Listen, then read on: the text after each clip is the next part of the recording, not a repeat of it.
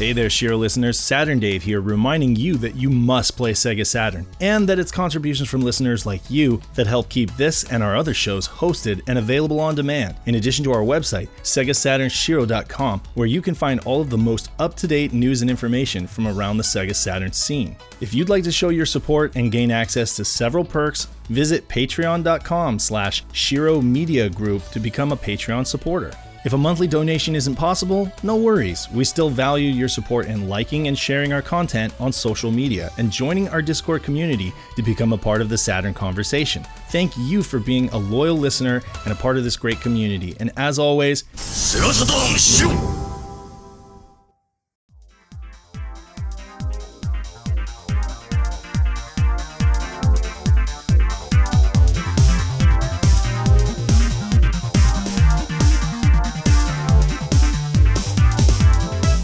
Hey everybody, it's Saturn Dave here, and thanks for joining us for an Editor's Corner. We have two guests on today Mel, Sega Lord X, and we have James, the SegaHolic of the Sega guys. How are you guys doing today?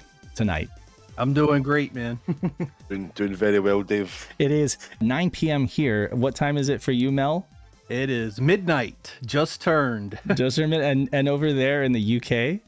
It's just turned 5 a.m. My alarm went off 40 minutes ago to get up and get ready. So, uh, early early night for me last night to, to make sure I was nice and alert for this one. You got snow outside, right? On all the cars and yes, street. I do. How about you, Mel? You got snow? No, no snow. It's just been storming all day where I'm at. Oh, yeah. raining. Yeah, we had some rain too here in San Diego, but it wasn't that bad. Um, actually, I had Brian out today from the Saturn Junkyard. He came out on a work trip and came over. We played some games. He met the kids, and I brought him over to uh, Coronado Beach, and we, we we ended up getting really into like Sega conversation and stuff like that. But it was it was a lot of fun. I he had to leave early, and we had to go to like a party, but it was fun. You know, it's always fun getting to meet folks in real life. Um, but yeah, pretty good weather though today in San Diego. I can't complain. So, how you been doing, Mel? I've been doing great, man. I've uh, you know, been chipping away at the YouTube content that I have planned and that takes up a huge amount of my time and you know I, I I've been banging away at a Shining Force 3 review. Oh my god! And how do you do that justice, right? oh, and you know, and that that's just that's exactly right. The expectations. Exactly. It's like I want to get it right, and I'm so scared I'm gonna just screw it all up. You know? Yeah. Is it? I mean, well, like if anybody's gonna do it, I'm sure you're gonna do it right. But it is. That's a lot of a game like that. There's a lot riding on that, right? Because it's such a phenomenal game, you know. And well, it- you know, it's it's the it's the game that I tell everybody. You know, it really didn't have, in my opinion, quality wise. It didn't really have an equal that generation, in my opinion. I mean, everybody trump, you know, trumpets like Final Fantasy Tactics and whatnot. I think the Shining Force 3, you know, episode one, two, three, or or parts one, two, and three, however you want to look at it, you combine all three of those games and there just isn't an equal in the 32-bit generation for that journey. And, you know, I want to make everyone realize that that is still the case. You know, look at this game and cherish it for what it was. You could only play that on the Saturn, and not very many people appreciate that, I feel. It's aged incredibly well, I will say. I mean, maybe graphically, Yeah. it's you know you got to consider the context when it when it came out and and how Saturn does 3D and whatnot. But I mean, some of those games, like I would argue, and recently I talked to Pat about, you know, Final Fantasy VII for all that it did for the games industry and for RPGs in the West, it hasn't aged that great. It's not a game I really like to go back to. Um, these days, I kind of play it and I'm like, a lot of this just hasn't really aged that well, but we were blown away by it back in the day. By comparison, Shining Force 3 has aged like a fine wine, and my kids beg me to play it. Jesse begs me to play that game. He's like, it's so much fun. I'm like, you don't mind the janky graphics? And he's like, no, it's it's charming, you know, but the game is so much fun, you know. I'm like, well, okay. I guess a good game is a good game, right? It really is. what do you think, James? Are you a fan? Yeah, that's a great game. Uh, I mean, in terms of what I've been playing RPG wise. Uh, I think I spoke to you, I think it was another week there, Dave, as well. That I've been playing a bit of Vandal Hearts on the English yeah. translation as well, um, which is just great fun. I think it was after you'd mentioned, I think that Nick had been speaking about it at PRG, Right. um, and I thought I, I need to try that. I need to try this out. Um, Is it I really that English good, right? translation on there. Yeah. Ah, it's like whenever you, you take someone out and it's just that gore splash up in the air. Oh, it's sure. just- All the blood. Like, Yeah. It's yeah, it's just so so satisfying. You get that last hit in, and then it's just up it goes. Um, but no, it's yeah. The Shining Force games, you know, they have stood the test of time. You know, again, we've got like scenario two and three. hmm You know, that have come out in English translations as well. Um, but what you're saying about Final Fantasy VII there as well, it's again thinking back again the, the UK really embraced that whole like, Final Fantasy VII, which was quite bizarre to see because we didn't have any kind of kind of burgeoning JRPG scene here. You Mm-hmm. know, it was like Final Fantasy VII very much westernized that kind of genre over here. Like I've spoken on our show about, you know, my, my best friend um, Sam and his his brother David, and he played that. Like, his bedroom used to be the first door when you walked in his house, and all I could hear every time I went down to visit was that goddamn victory tune. It was Oh, like yeah. that was all I could hear. Yeah. It's like I'm, I'm sick of hearing that. It's like that should be like your doorbell theme or something. It's Oh, just yeah. like, but it, it hasn't it hasn't aged at all that well. Um, Right. again, what you said is right for what it did at the time. It, it was great, but we did a, a show actually that's not went out yet because of the the kind of what we've recorded so much in advance. It won't actually go out until after Christmas now, but it was um, several games that we believed should and could have come to, to Sega hardware, and one was Final Fantasy VII. hmm And we were looking at it thinking, apart from the points where you see the gameplay transition from, you know, the Mhm. 2D background with the 3D characters to a kind of CGI cutscene and back, Right. apart from that, kind of the smoothness of that, I don't see anything in Final Fantasy VII at all that I don't think the Saturn couldn't have handled. I mean, 2D backgrounds, please, you know, hmm no no problem. Maybe the 3D characters might have looked a little bit different. They would have had that kind of nice, unique kind of Saturn style quality to them, the way Mhm. that would have drawn the, the 3D characters. But I think it could have quite easily done that game. Um, but yeah, it's it's not not one of my favourites. I have to. I would much Mhm. rather play like a like a Shining Force or, as I say, get into Vandal Hearts. That's just an absolutely brilliant game. Yeah. I mean, I think part of it just has to do with the like the cinematics and the cyberpunk aesthetic. I don't know. I, I can't say, but back in the day, it was just really all anybody cared about and all anybody talked about. I certainly wasn't hearing people talk about Shining Force 3 back in 97. No, Uh, sadly, sadly not. No, But yeah, we're doing it justice now. Yeah, we're That's doing- what we're doing. We're championing it now. Well, That's I mean, I'm looking forward to hearing what you have to say, Mel, about that game, and definitely it's a it's a huge responsibility to cover uh, such a sprawling epic, if you consider all three scenarios, you know. But I'm sure that uh, Yeah. you're going to do it just justice, you know. Are you going to do? Uh, now, I hope so. have you done an in-depth uh, deep dive on on uh, Dragon Force? I've done a pretty decent review of it where I went pretty deep into what was going on with the systems and what I thought of it. Okay, yeah, Yeah. because I know that's your favorite, right? I, that is your favorite on the record. Oh yeah, th- that's my absolute favorite Saturn game. So I was gonna review that before anything else. Mm-hmm. And I mean, I'll just let you know. I mean, typically I don't like reviewing RPG games in general because I don't enjoy replaying them. Mm. I mean, it's something that I have to explain to people. I, I get a lot of requests to review RPG games, and a lot of people will email me or or message me, and they're like, "Hey, can you review game X? You know, that happens to be an RPG, adventure, strategy, you know, all in that genre." And I'm like, Right. man, I really, I really have no plans to do that because I just don't like replaying that type of game. hmm You know, I'm I'm not a fan of random encounters, and that's a lot of JRPG games, man.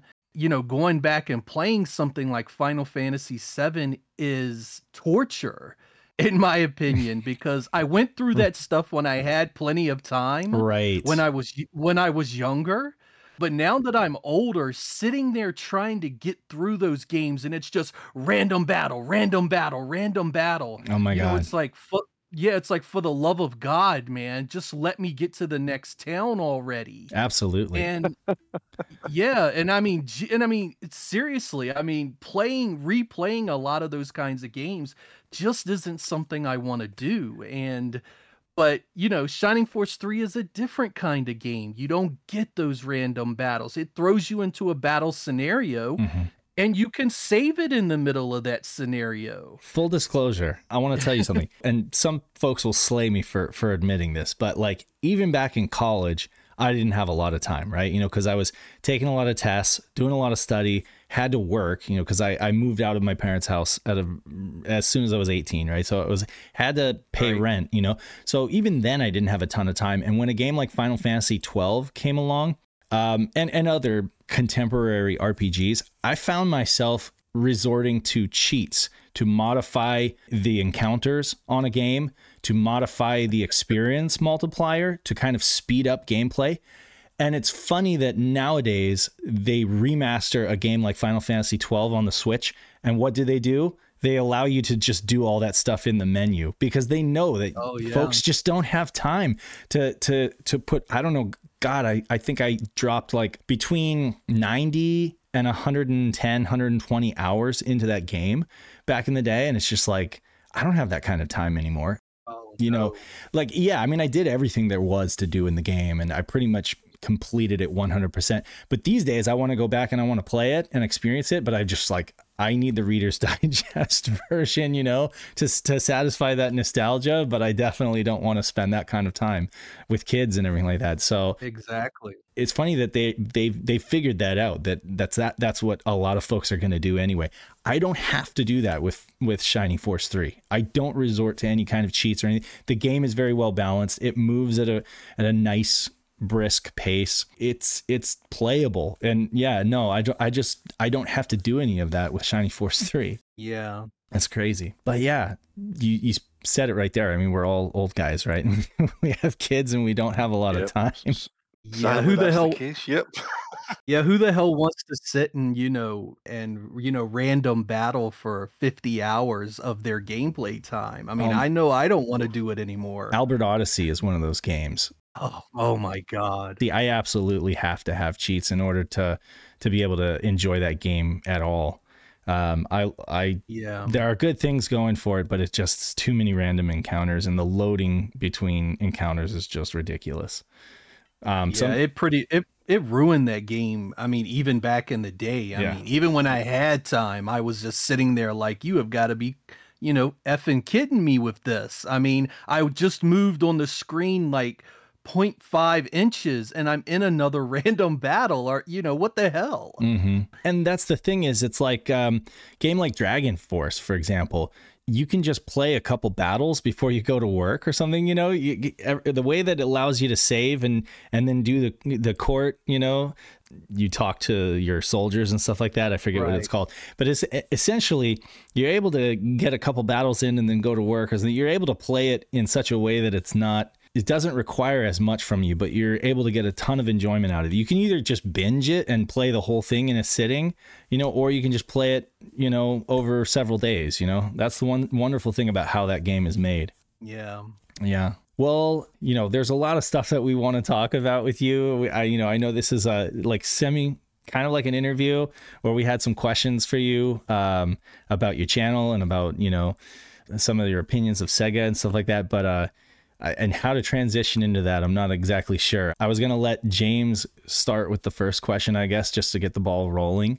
Yeah, I mean, the the first question obviously was the one that you know I done mention to you as well, Dave, and it's the kind of the one I think you had said you wanted to kind of make the, the the kind of crux of the conversation. Now, Yeah. on Mel's, you know, 25 top Sega Saturn games, he has this absolutely amazing outro, hmm which resonated with me really, really deeply. Actually, it was about the legacy of of Sega and obviously the the Saturn, and it's um, you know, it's legacies come and go. You know, creators fade away, but it's you know, it's uh, the experiences that impact us the most. And he says, you know, that those who didn't own or, or support the Saturn during its lifetime like to talk about sales numbers. you know, and kind of generalize the problems that Sega had as a company. Um, and the wonderful line was, you know, you had to have been there and really to, to understand what that's all about. And that kind of led me down the kind of route of the question being that we're all older guys. You've mentioned that already, Dave. We've got families, time kind of constraints, but Mhm. we're very fortunate that we were there at a point where Sega had that impact on our lives Mhm. in a positive way. It was there to support us during kind of dark times. It was there during some of our happiest times. Um, and these games and systems have made such an impact on us. But what I've found as well is that there is that flip side where, as we're kind of going further into the, the kind of the years passing by, 25 years of Dreamcast has just hit, 30 years of Saturn is next year, Mm. that there seems to be this almost not resentfulness, but people are very eager now to throw around the term gatekeeping when it comes to people who dare to say we were there or you had to have been there. And like Mel, like yourself, like like us at the Sega guys, we don't say that we were there because we're trying to gatekeep and trying to say that we know more than you. I think what we all try to do in our respective channels is to kind of educate and inform and try and hopefully pass on Mhm. that passion is that why Sega meant so much to us. So I think the kind of the main question there is that has has Mel ever f- kind of faced anything like that in terms of accusations of gatekeeping and what is the kind of overall opinion he has on that kind of topic in terms of content creators who are older who have been around to see X, Y, and Z happen in Sega's history and trying to pass that on. Has there ever been any accusations of that sort? Um, and just kind of what is the general kind of gist around that whole topic? Ooh, that's a big one, boy. Right? I mean, this is this is the nitty You gritty. said you wanted hard hitting Mel, so I thought you know I would go. Everyone's thinking it. Everyone's thinking it, and I, I just figured we might as well talk about it, right? Like I've played the "I was there" card. You know, I I've definitely have, and I and I'm not ashamed to say that I was there. But you're absolutely right. The younger younger audiences that are coming to this console have probably seen a million talking head videos about I was there, this and that, and are starting to either tune it out or feel put off by it and feel and accuse us of gatekeeping. And when that's certainly, like you said, not the case. What what do you say to that, Mel? Uh, boy, one of the reasons why I started my channel was, you know, looking around on YouTube, there was a certain narrative when it came to Sega. Sega was this outlier. Sega was this company that never lived up to Nintendo. It failed. It no longer made consoles. I mean, for the last 25 years, you know, I mean, even it started with the, you know, even when the Dreamcast was on the market, man. I mean, you just got this feeling that Sega was playing second fiddle to everything and everybody. Mhm. And now that it's been gone, you know, for, you know, over 20 years, I, I got to the point where I was just like, where is my narrative at on YouTube? Where is my narrative at on social media? Mhm. Where is not necessarily my opinion, I mean, but rather the narrative of the Sega kid that loved what they had, loved the Sega systems that they came up with, didn't feel that their games were second to Nintendo or Sony. Mhm. You know, where's that narrative at? And I think you have to understand with that comes passion Mhm. when I make a video and I tell you that I love a Sega system or I love a Sega made game, I'm doing it because I'm passionate about it and I want you to know how I felt. I want you to know how it was for the people that owned a Sega system and loved every minute of it and didn't consider it a failure, didn't consider its games not up to the Nintendo standard. You know, the kids that loved the arcade ports, the kids that loved Sonic and thought it was way better than anything that Mario had on the table. Mhm. You know, the the kids that thought Final Fantasy was the best thing ever and I mean, uh, Phantasy Star was the best thing ever, and Final Fantasy didn't live up to it, not the other way around. And you have to understand that when a Sega creator or really any creator, when you really, you know, think about it, a lot of times when they're expressing that passion, they're just trying to make you understand something that they felt and not necessarily saying you can't understand it, but if you weren't there at the time, don't look at these other narratives of Sega being this garbage company that failed, but listen to my narrative and understand that there were millions of kids like me Right. that loved Sega, that loved the games that they made, that loved their arcade games. We never saw Sega as second best. We never saw their games as having to, you know, live up to the competition around them. We felt they were the best. We felt that they that we had the best gaming experiences.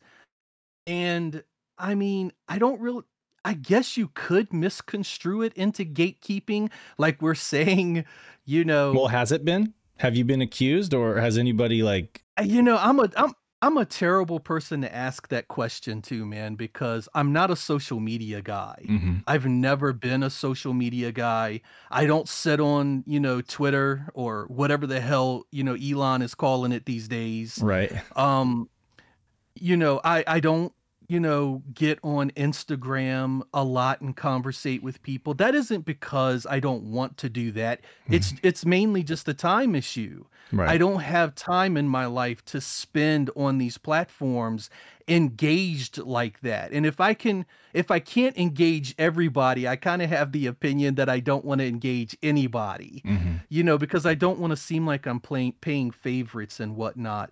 So I mean, I've never, to my knowledge, been accused of gatekeeping. Mhm. I have had a few people in the comments of the YouTube videos accuse me of being a liar and making Right. up all of this. There's like, there's no know, way stuff. you got what you got, or there's no way you imported it Oh on day one. God. You're just like, Yeah. I mean, and I want James to chime in as well, but I, I do want to say that I agree that it's like there's a bunch of young folks, myself included, okay? Like I was young enough that I don't actually remember the the quote unquote 80s video game crash, okay? Like I would have been 4 or something, right? So I don't actually have a memory of that. And there are people out there who literally their experience was that there was no crash. They're like, I love video games. I loved playing video games. The only thing that happened is everything got really cheap. and I was able to buy a bunch of cheap Atari 2600 games, right? So it's like, if anything, I played more video games during that time. And then shortly after, Nintendo put out the NES, right? So it was like if you're if you're just accessing history via Wikipedia or via several uh, articles online, the picture you might draw in your mind is that there was this huge video game crash and that nobody cared about video games anymore. But like there's several people that will chime in and say, well, that's just not my experience at all. Um, it may have crashed for you know uh, parents who really didn't play games, and but they were thinking about buying games for their kids, you know, and they didn't want to invest in you know garbage titles. But like for people who were like really into playing Atari or something like that, if anything, they had this ability to get all these games on discount, right? Because of that happening. So it's like when I published this talk that I did, it, was like a monologue about my childhood gaming memories. One of the things that I said was that my parents, you know, got rid of the Atari 2600 because it was about the same time as like the quote unquote video game crash, right? And my dad wasn't playing it anymore.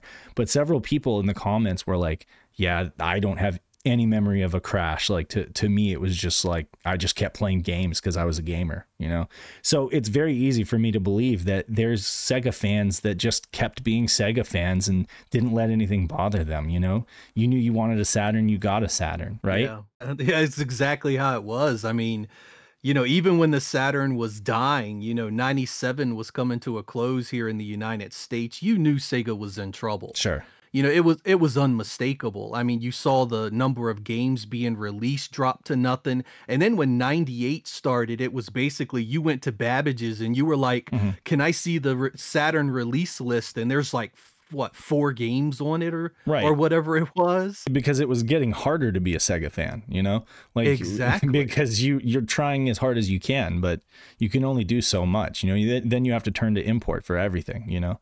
Um, and Yeah. and then of course the, there's the language barrier and everything.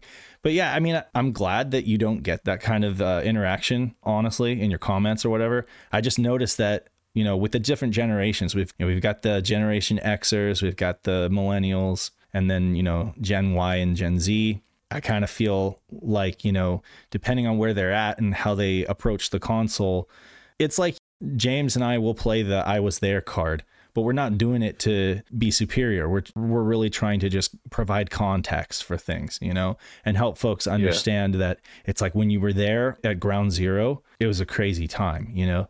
And uh Yeah. you know, it's like it's not exactly like what you hear in the different revisions or different versions of history on whatever YouTube video you happen to be watching, you know. Yeah. Yeah. Mel hit the nail on the head as well, you know, about, you know, the, um, the narrative.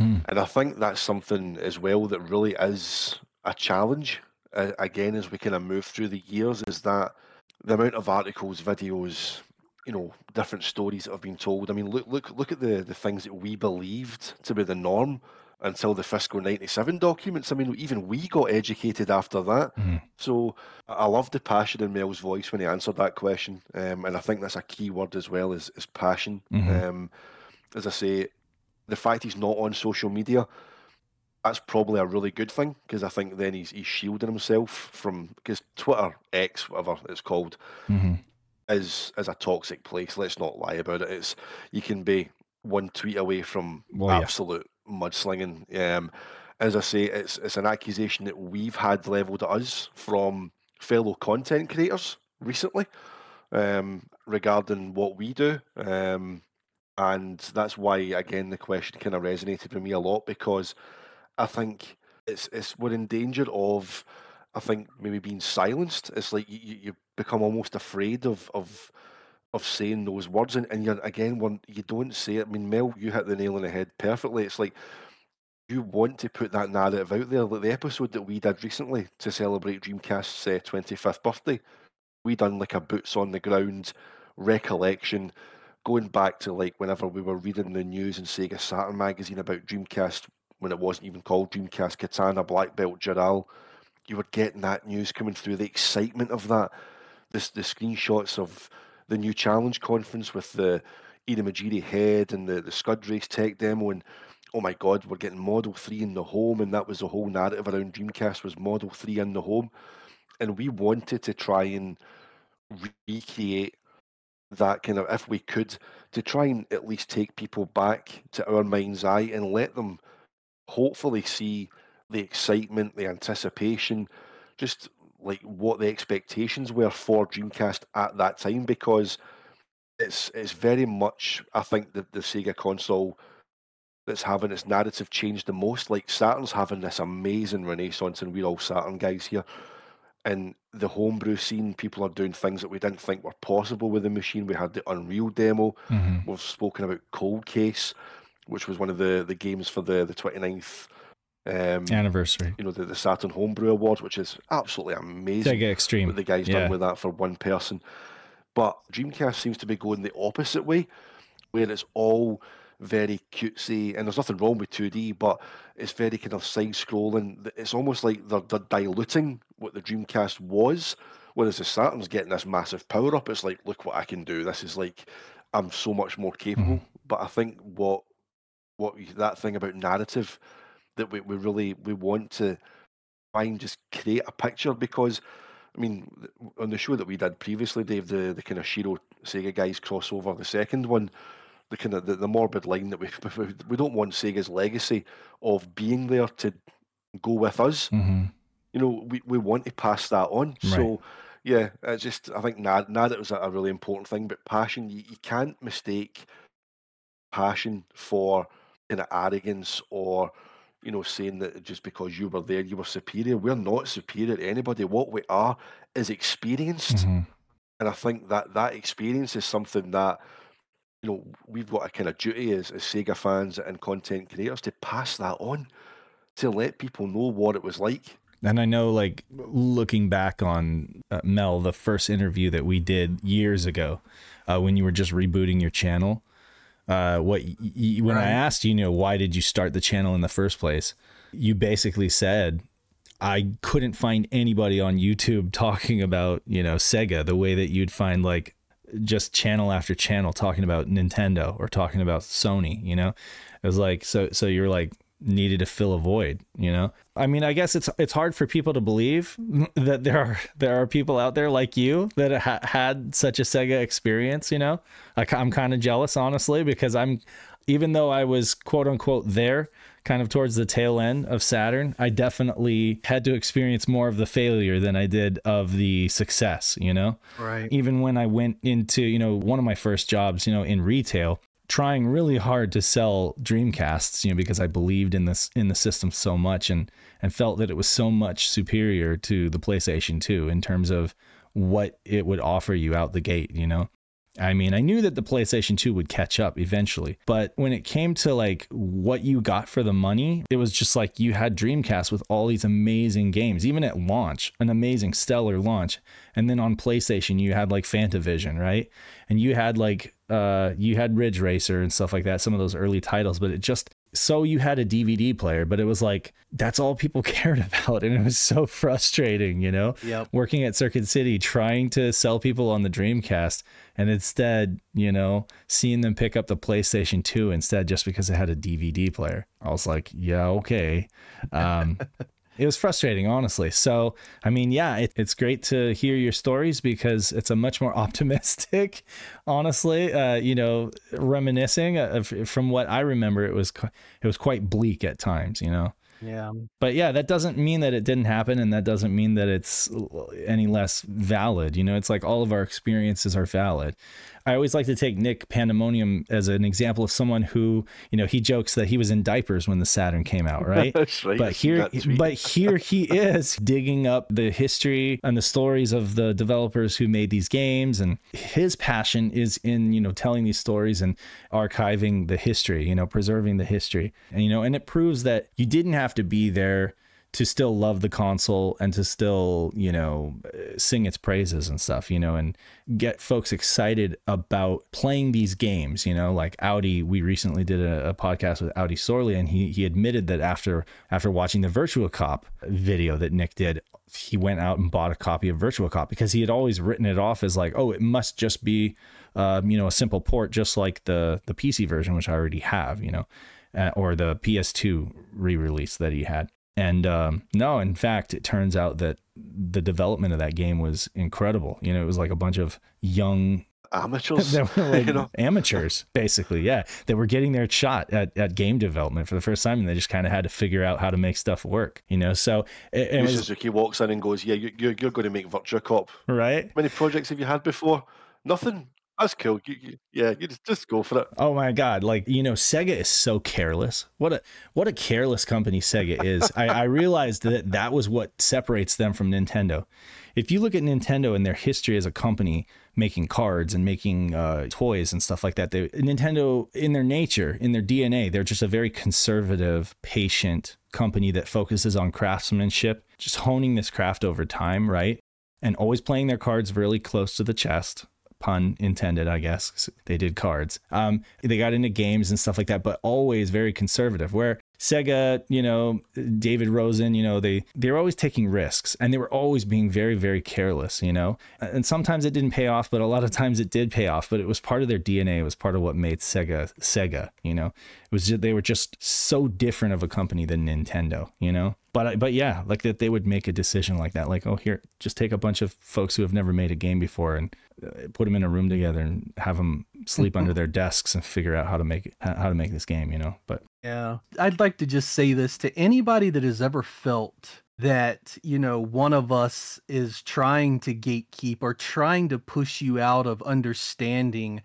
That really is the last thing we want. We want you to understand. Mm-hmm. We want you to, you know, experience what we experienced. And a lot of times, you really do have to look at it through our eyes. And that is when history is told by the people who weren't there, it has a tendency to have everything that made it special washed away from it. Mhm. When you watch when when you watch these countless videos on YouTube about why Saturn failed, why Dreamcast Mm, failed, why yeah. Sega failed, why you know Sega failed, Sega failed, Sega failed. I mean, when you type in Sega, Sega is on YouTube is about 25% top 10 videos and about 75% Why they failed. why did it fail? And most of them I are mean, it- wrong, as we know now, right? Because like they're completely like it- it- we know so much more now, of course, but it's just insane. Yeah. Oh my god, it's like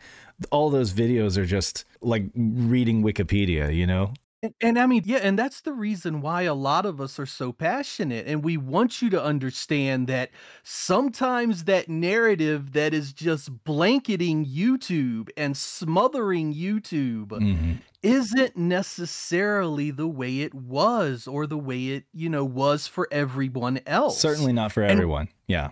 Yeah, and we're trying to get that out there like, hey, you know, Mm-hmm. this was my experience. This was how I saw everything. Mhm. Not that I'm trying to say you can't understand it, but rather I'm screaming at you, please understand it. Yeah. Please understand know? that everybody had kind of a different experience, you know? Yeah. and um, what you end up hearing as like the history is like the loudest one or like the the most publicized which is like sega or saturn in the us right? I'm sure japanese fans are sick of hearing seeing those videos too. They're just like okay yeah those silly americans. You know what i mean? Like first of all they did not want to get on board with us when we when we said let's move on right from the genesis or the mega drive and and you know support this new console you know? They didn't want to and then after that they go on this tirade about how much it failed not over here. If you isolate the west entirely and don't have that ball and chain pulling the company down financially i mean sega did quite well in japan. Uh, saturn did quite well in japan and would have been a close second you know? And that's fine. There's nothing wrong with playing second you know? I mean, sure, Sony ha- always had more money and were able to do a bunch of manufacturing in house, so you were never gonna beat beat that. But uh, but it's like you said in one of your videos, being second doesn't mean being a loser. You know, it just means being you're, you're second Right. place. It's a perfectly fine way to make money. You know, the GameCube was dead last in that in that generation. You know. I mean, there's been times when Nintendo and Sony and, and Microsoft have like jockeyed for position, you know, but now, of course, Nintendo's doing quite well for themselves. But, you know, it doesn't mean failure to not be in first place, you know. So, yeah. unfortunately, yeah, the deal that the US made, you know, was like really a nail in the coffin, honestly, uh, unfortunately, because it really did lose the company millions, hundreds of millions, actually. So, but yeah, you know, this is kind of wrapping this question up as well. There are so many times where we repeat ourselves about certain things and or we think that we've said something enough times that we don't need to say it anymore, but then I'll always find some person who doesn't take this information for granted and they don't know these things. Case in point is my my brother-in-law just started uh, playing Saturn. He actually got into Saturn because he was listening to the Shiro podcast, um, which I was deeply touched by that. And he he he picked up a Saturn and started playing it with his daughter, but he immediately was like, he called me up and he's like, so. Saturn, it's kind of expensive, right? I was like, yes. and he's like, yeah, I noticed that the games are kind of out of reach, you know? And I was like, yeah, okay. He's like, so I, I went ahead and got a satiator. I was like, really? Okay. Wow. I, I was, uh, I was impressed. Uh, he easily could have gotten just like a pseudo cart. No, but he went all the way. He was like, well, I heard you talk about it so much. I figured it must be the thing to, to do. So he got a satiator and he sent it to me uh, to have me fill it up with a bunch of goodies, which I which I was more than happy to do. But he said, "You got to explain to me though, like I love racing games, you know, and he, he loves to fix up cars and stuff like that. He's a good driver, um, but he was like, but I'm terrible at Sega Rally. Like I can't get I can't get into it." And I was like, really? That's really surprising because Sega Rally is just like, it's so well made and it controls so well. He's like, yeah, I don't know. I just can't get the timing.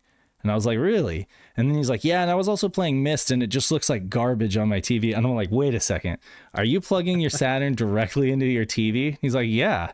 I was like, okay, well, there's your problem right there. You know, first of all, Oh yeah. you, you, you're going to have tons of latency and you're and you know it's going to look like garbage you know because of the unnecessary deinterlacing. So again i'm a nerd and i know this stuff. We we know all this stuff and we take all this stuff for granted. But someone who's been just basically focusing on modern gaming up to this point and now has just started to dip their toe back into retro gaming and chooses saturn as as the console you know to get back into it it's like i can't take for granted that there are people like that probably a lot more than the nerds, you know, that, or, you know, like us that know all this stuff. And you just need to be patient with them and, and explain to them, yeah, it's like, okay, you need to scale it. You need to up, you need some kind of upscan solution. So I just told them, get like a RAD 2X or something, you know? Yeah. So anyway, I'm just saying, like, it, I don't, uh, if folks like get like a level hike cable, that works too for getting RGB onto your monitor. I don't recommend them because I don't think that the end experience is going to be that great.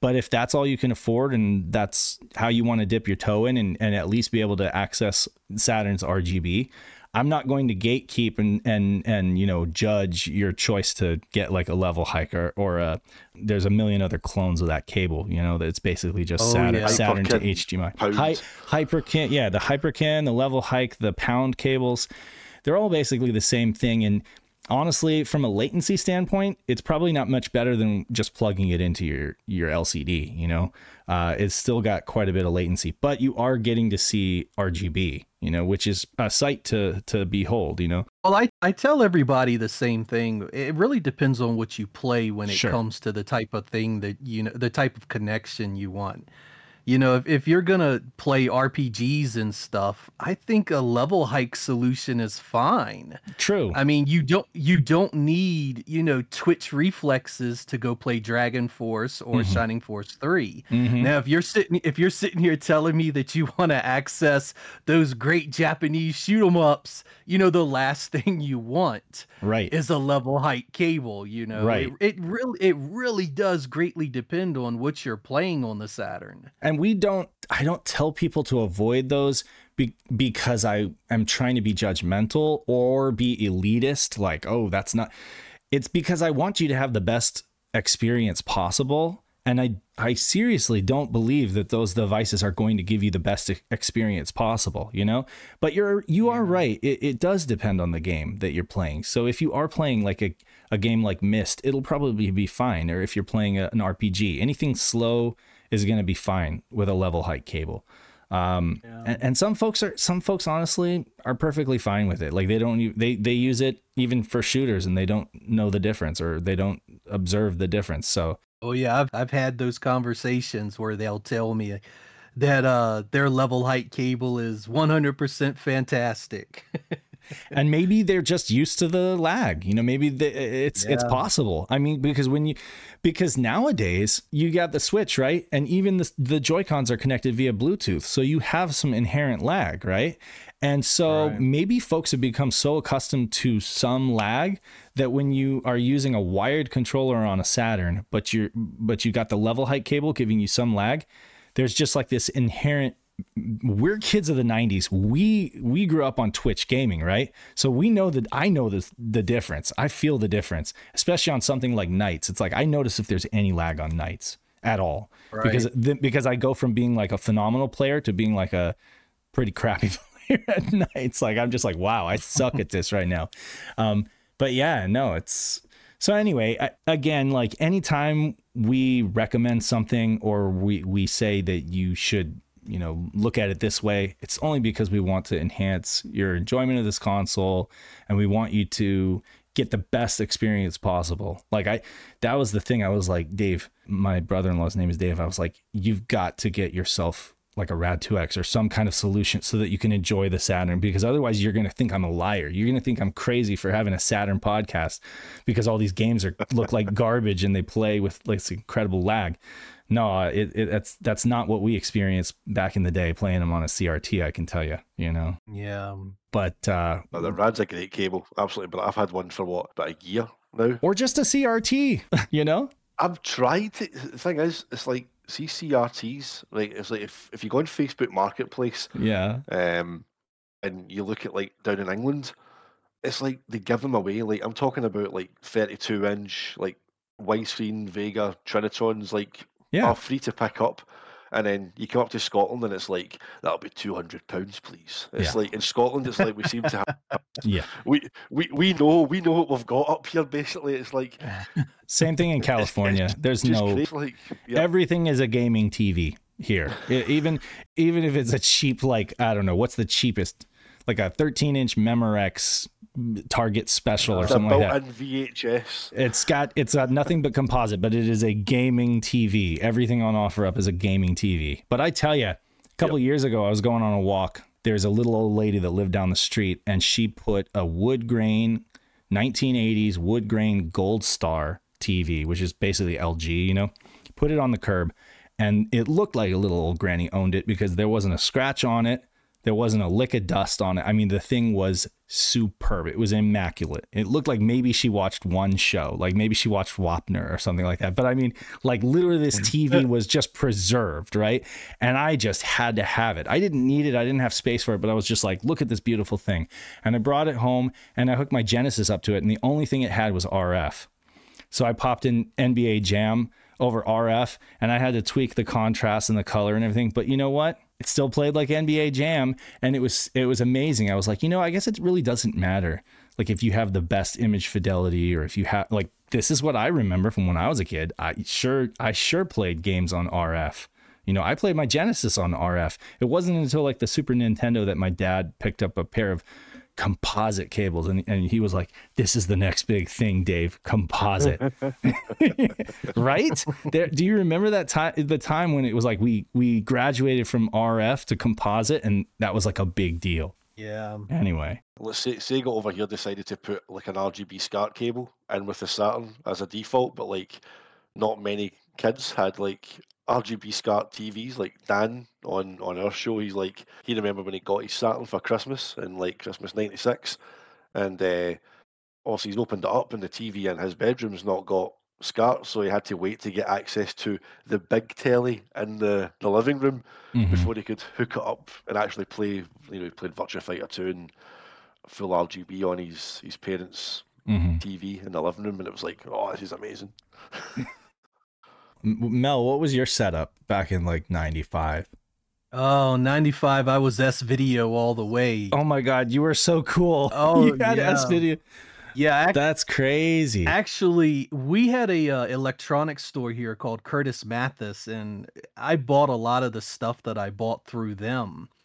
And they had a television that was setting there, and it's like, you know, you know, they had this placard that was above it, just extolling all of these fantastic features, and it was talking about S video.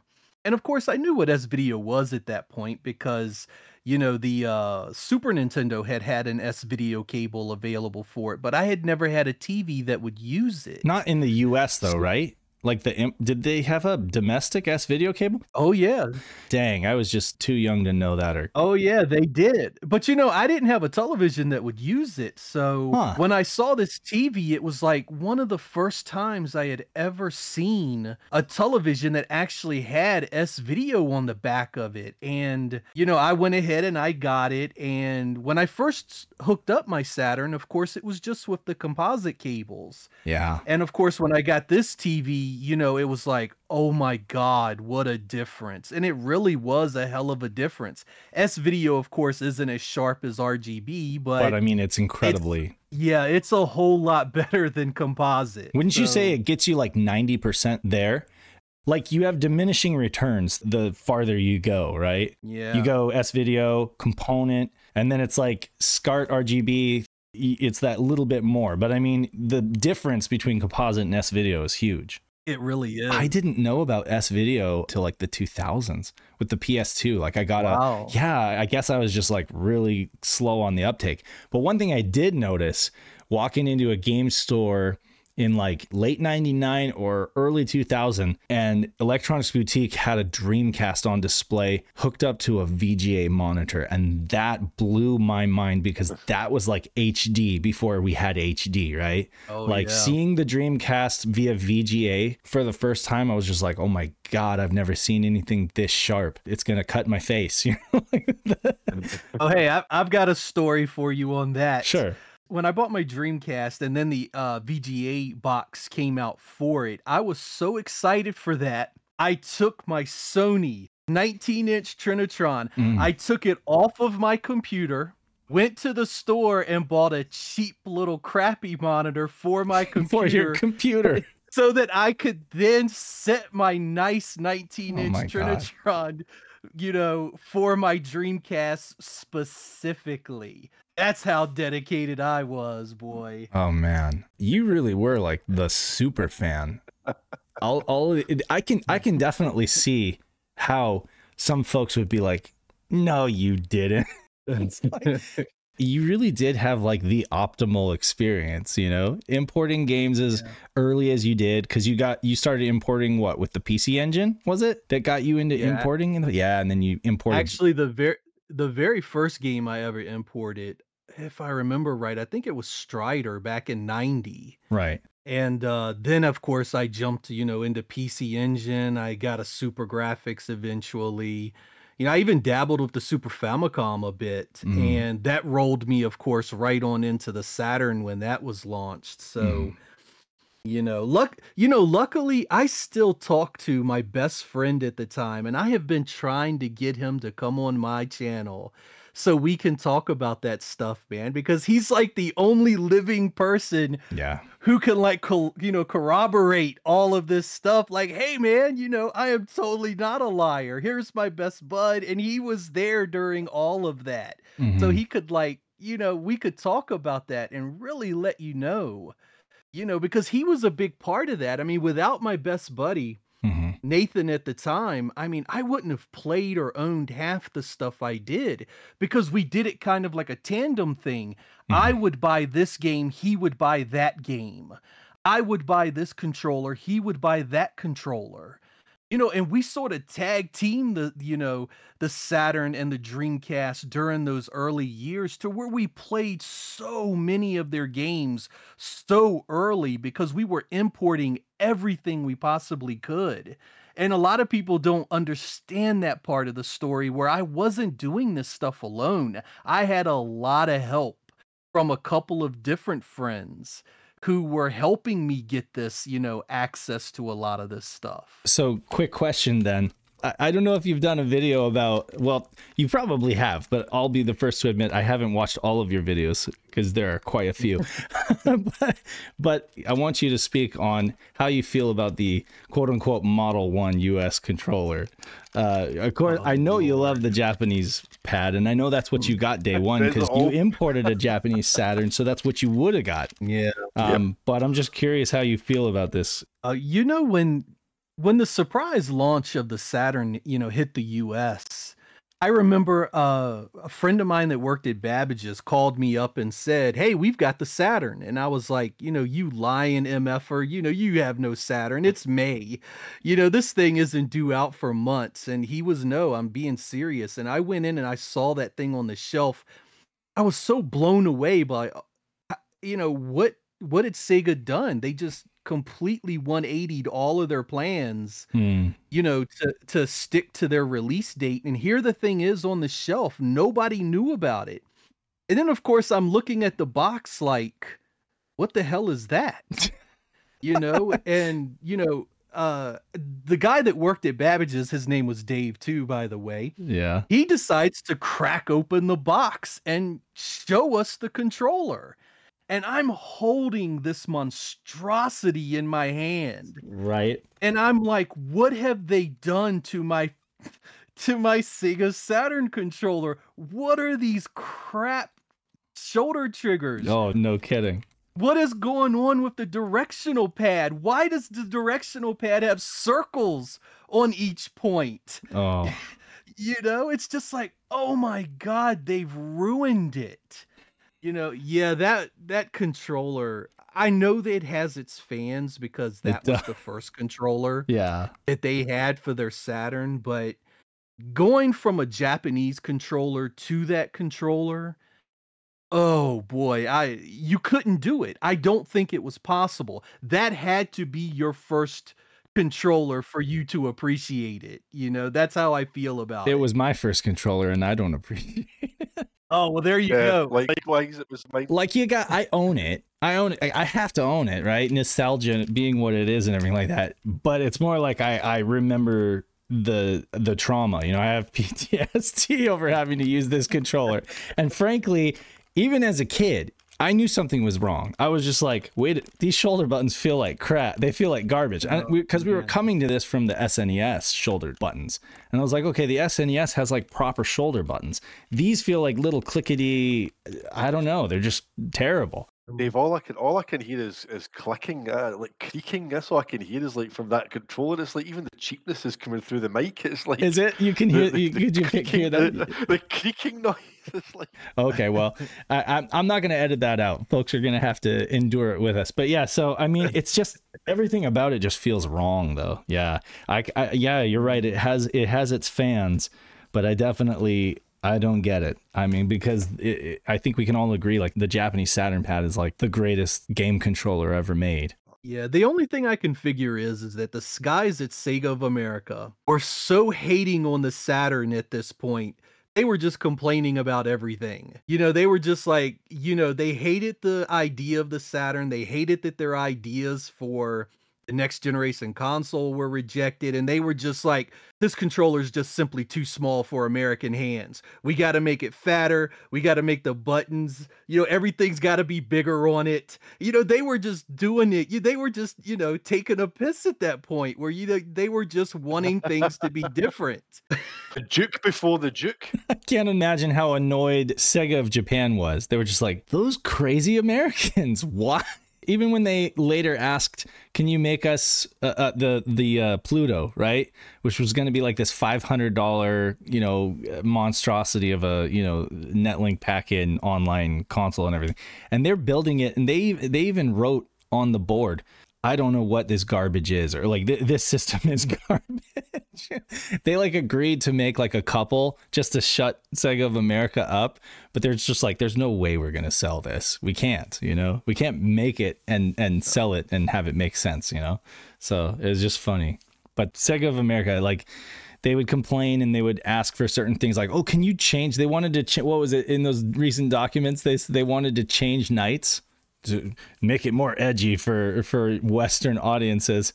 And I bet Naka was just like, "Not on your life, buddy. You're not changing my game. Oh, no chance. no chance." yeah, that's crazy. you know Se- sega of america man could be a, a, a four hour episode on just Do it. I mean, for the love of God, man. You know, people, you know, it's because of those books that were written hmm some years ago about Sega's history, you know, where so much of that narrative was focused on the American branch. hmm You know, Mhm. it it it didn't fairly you know, give the Japanese branch any of the same amount of time that the American branch was given for their narrative about how they saw how that all that played out. So everybody has this belief that Sega of Japan was this awful, terrible entity, and Sega of America had all these right ideas that were rejected. And hmm I mean, I, I scoff at that, man, because if you look at, and especially with the leaked stuff that came out not too long ago, I don't think Sega of America knew what the hell they were doing half the time. A- And I think it's really important that people understand that everything that was a success for the Sega Genesis came from Japan. Everything. Every game that sold well came from Sega of Japan in regards to the stuff Sega itself made. hmm But everything successful came from that Japanese arm because they knew how to make games. Sega of America didn't know how to make games. Sega of America paid other companies to make games for them. hmm And there's a huge difference there. And it's something you have to understand. Sega of America had this bright idea that they wanted the, you know, the chipset that powered the N64 hmm to be the what was in the Saturn or whatever they would have Sure. called their next gen machine. Right. Well, the the truth of that is is that Sega's entrenched, you know, um investments with uh, you know the company that made the SH2 went back years before right. They had relationships. Sato. Right. Exactly. They had relationships. Sega of America was basically saying to Sega of Japan, forget about all your business ties, forget about all your investments, dump it all, dump all your R&D and just go with our bright plan of this, you know, device. And Mm-hmm. it's like, you know, you listen to Tom Kalinske talk like Sega of Japan was just this bunch of morons. And you're sitting there thinking to yourself, dude, did you even know what your own company was actually, you know, built on and how it ran and how it worked? Or were you just sitting in California patting yourself on the back because you put Sonic in the box? Well, the truth is, whether he liked it or not, uh, Nakayama he gave Tom like a blank check to do what he wanted to do, right? And there's that whole story about how they sat in the boardroom and everybody hated the idea, and and Nakayama went over to him and, and translated for it. He's like, "Well, they all hate your idea, and then they think you should go back home." But he's like, "But I told you that you could do whatever you wanted to do, and so I'm going to, you know, stand by that decision, right?" At the same time, Sega of America was always beholden to Sega of Japan for the software. So it was like they were basically just putting on those documents like, oh, and Sega of Japan will probably give us Virtua Fighter 3 at some point. You know, they're they're they're just gonna get they're just gonna keep churning out these games, right? Because they Remember but, that? but like they're waiting for Sega of Japan to send them stuff because they're not making any of it themselves. They're calling all the shots and they're pushing their weight with the marketing and stuff like that. But at the end of the day, it's Sega of Japan that's making everything. If Sato was to say yes to Silicon Graphics, they would lose pretty much like the only control that they did have. You know, that was the one thing that Sega of Japan did have is that they made the consoles and they made the games. The hardware. Yep. That's like the autonomy and the control that they did have. If they gave up that, they would have nothing. It would be like Sega of America would just be like calling all the shots, you know? Yeah. And so I think that, yes, the relationships were very important, but I also think that Sato knew that it's like he didn't want to give that part up. He made Sega consoles, you know? That's what he did, you know? And to completely go with like an American company for the, the tech as well, it just would change the DNA of the console. It wasn't just an you know that either it was the whole sony part of that story that boggles the mind too Mm.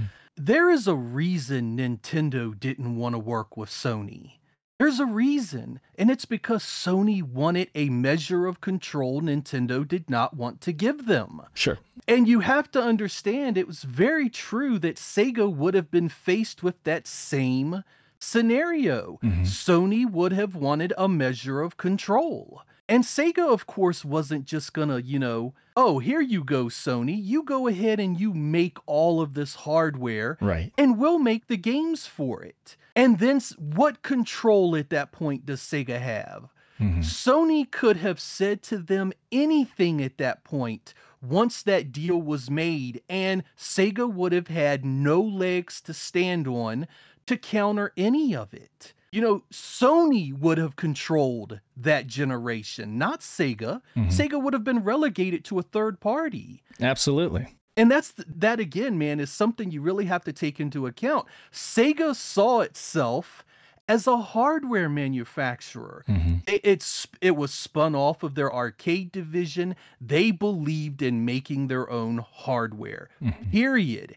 The games were then made for that hardware. They controlled everything, start to finish. Mm-hmm. They didn't want to give that up to anybody. They didn't want to lose themselves. Exactly. So you have to really understand that to really, you know, hey, Tom Kalinske, I understand you didn't like Saturn. You said it wasn't going to work. I, I actually appreciate that, man, because I think they should have probably listened to Sega of America a little more in terms of what was going to sell uh, sell in the U.S. But at the same time, expecting Sega to just give up all of this control, you have to really understand that Sega was never in a position to do that, want to do that, or even able to do that. Ironically, the same thing would happen a few years later when Sega had the opportunity to acquire Bandai and it was going to go through and there was going to be like this merger or acquisition and all of the workers at Bandai were like no they went to the upper management and they were like we do not want That's this right. we are going to lose our identity as a company if we let Sega buy us or or you know they're going to be calling all the shots and we're not going to be what makes us us you know Uh, you know we're going to lose ourselves and and so yeah every company i think comes to that point where they're kind of asking themselves do we really want to make this decision? What will we turn into? You know you're absolutely right though. It's like and i don't blame sato for feeling that way. Honestly the the silicon graphics it was hard to work with anyway. Even nintendo a lot of those developers had difficulty programming some of those games. There were certainly some uh, obstacles that they faced in having to make games using that architecture. Well, Sega would have put a CD a CD drive in it anyway, and the thing would have cost five hundred dollars. Oh God, yeah, it would have been un- unreachable, you know. But yeah, It's like uh, it's like the old Steve Jobs quote. You know, people who are really serious about software should make their own hardware. I think that's what it comes into with Sega. They they had the the arcade hardware, they had the games they wanted to bring over. It was just Mhm. the home systems were always just about okay, they were downscale, but it was bringing that experience into the home. So yeah, if if that whole Silicon Graphics deal, and when we spoke to Tom as well, like he told that story, you know, about him and uh, Olafsson from from Sony had come up with this deal that you know would make this system together and would would share revenue in the software. And it's like you're listening and you're going, no, that Sony would want to control Mhm. everything. Mhm. Th- That again, that's why Nintendo shat on them essentially, you know, and give them that kind of showing up at the was it the was it Tokyo Game Show or what was it the the the, the trade show that they they basically turned their back on Sony. Um, Right. I, I just that that would never have worked. That would just have completely because people I think you go to you hear about this whole the potential of a Sega PlayStation and Mhm. what that would have done and you know if if and we kind of over romanticize it and maybe think about well maybe if Sega had done that deal the PlayStation as we know it wouldn't exist and Sega would still be here but I they think should have, could have, would have. Aye, exactly. And I think it's like no, the, the, the reality is is that Sony with their financial clout would have taken top of the food chain and Sega would have literally it would have been like, Yeah, we've got all your creativity and you'll just make games for us. Um, Mhm. I think the hierarchy would have would have definitely taken hold. Yeah, Yeah. I mean, anybody who paired up with Sony would have been successful, but would they have been arguably Sega anymore? You know, No. they it, they would just be absorbed basically. Yeah. and that and that's the thing is Sega they they were proud enough of their own heritage as a company that you know they they had accomplished a lot. And at one point, Kutaragi came to Sato and offered him a deal, offered that you know because they would have dinner together, and he would just say like, "Look, you're gonna lose, and you know it." We can spend you under the table you know? We we just have money for days you know? And we have our own factories. So you, there's just no way you're going to win this. Um, but we're friends and everything and we'll give you fair treatment if you come and be a third party for us you know? Um, and sato said that they just there was just too much pride you know when it came to the the success of the mega drive in america. And they felt like yeah, we could do that, but we feel confident and we feel proud of what we've made. And I think that we want to try to make a 32 bit console that's going to compete, you know? And uh, that was the decision they made, you know? I mean, whether it was a success or failure in anybody's book, I think that, you know, they were true to themselves, you know, and they, they stuck with uh, doing things the way that they did things, which was they wanted to continue to bring the arcade experience home, you know? People really need to look at it from their own personal, you know, standpoint. Imagine if you owned a business and ran a business for however many years, 10, 20 years, and you had been, s- you know, you had had your up and ups and downs, but you were mostly successful. You Mhm. know, you had been your most successful recently when some new business moved into town and the guy that owns the business comes and knocks on your door and says, "We want to join forces with you, you know, and you can sell your products in our store and we're going to take over advertising and you know, we're going to be your your retail, you know, channel for getting everything and you know, we want to take over." And then you sort of are in a position of is all this that I worked for worth giving up just so I can have a shot at success? Or do I want to stand my ground and fight for the business that I've worked so hard for. Right. And that was Sega's Japanese management. Sega's Mhm. Japanese management is like, hey, we're the one that got the company back from Gulf Western. We're the one that joined forces with CSK. We're the ones that started, you know, putting out these arcade games that were cutting edge. We started putting out home consoles that were selling well in various parts of the world. We grew this Sega company that was basically bits and pieces for, you know, 30, 40 years of other companies sort of coming together to eventually become this. And now we're in control of it. We have the investment in it. We have the blood, sweat, and tears to make it work. Right. And then some American dude shows up and says, Hey, give it all up because Sony says they're going to kick our ass if we don't join them. Mhm. I mean, come on, man. I mean, you you're gonna stick and fight because you think your product can compete. Mhm. You know, S- Sega wasn't sitting there, man, and going, "Oh, let's reject this idea because it's coming from, you know, a competitor, or it's coming from, you know, the the idea is coming from an American, or or or you know, whatever you know, ridiculous idea people have." They rejected it because they wanted to make the fight. They wanted to put the gloves on. They Mhm. wanted to go toe to toe. They wanted their product to succeed because they thought it could succeed. They believed that it could. yes. Yeah. Yeah. Yep. and they knew that their values as a company weren't necessarily echoed by these other companies you know? It was like they wanted to be all about communications you know? It was always pushing communications. Networking was very important. Uh, you, you had it all the way back on with the mega modem. You had it with the netlink. You had it with the dreamcast. They were very big about technology pushing technology pushing communications bringing the arcade experience home all of that. And i think that they felt that they would lose that if they went with a company like sony. You look at sony's track record with their Imagesoft games and stuff like that it didn't it was nothing like what sega was all about as as a company you know? They had this arcade pedigree that even nintendo couldn't touch you know?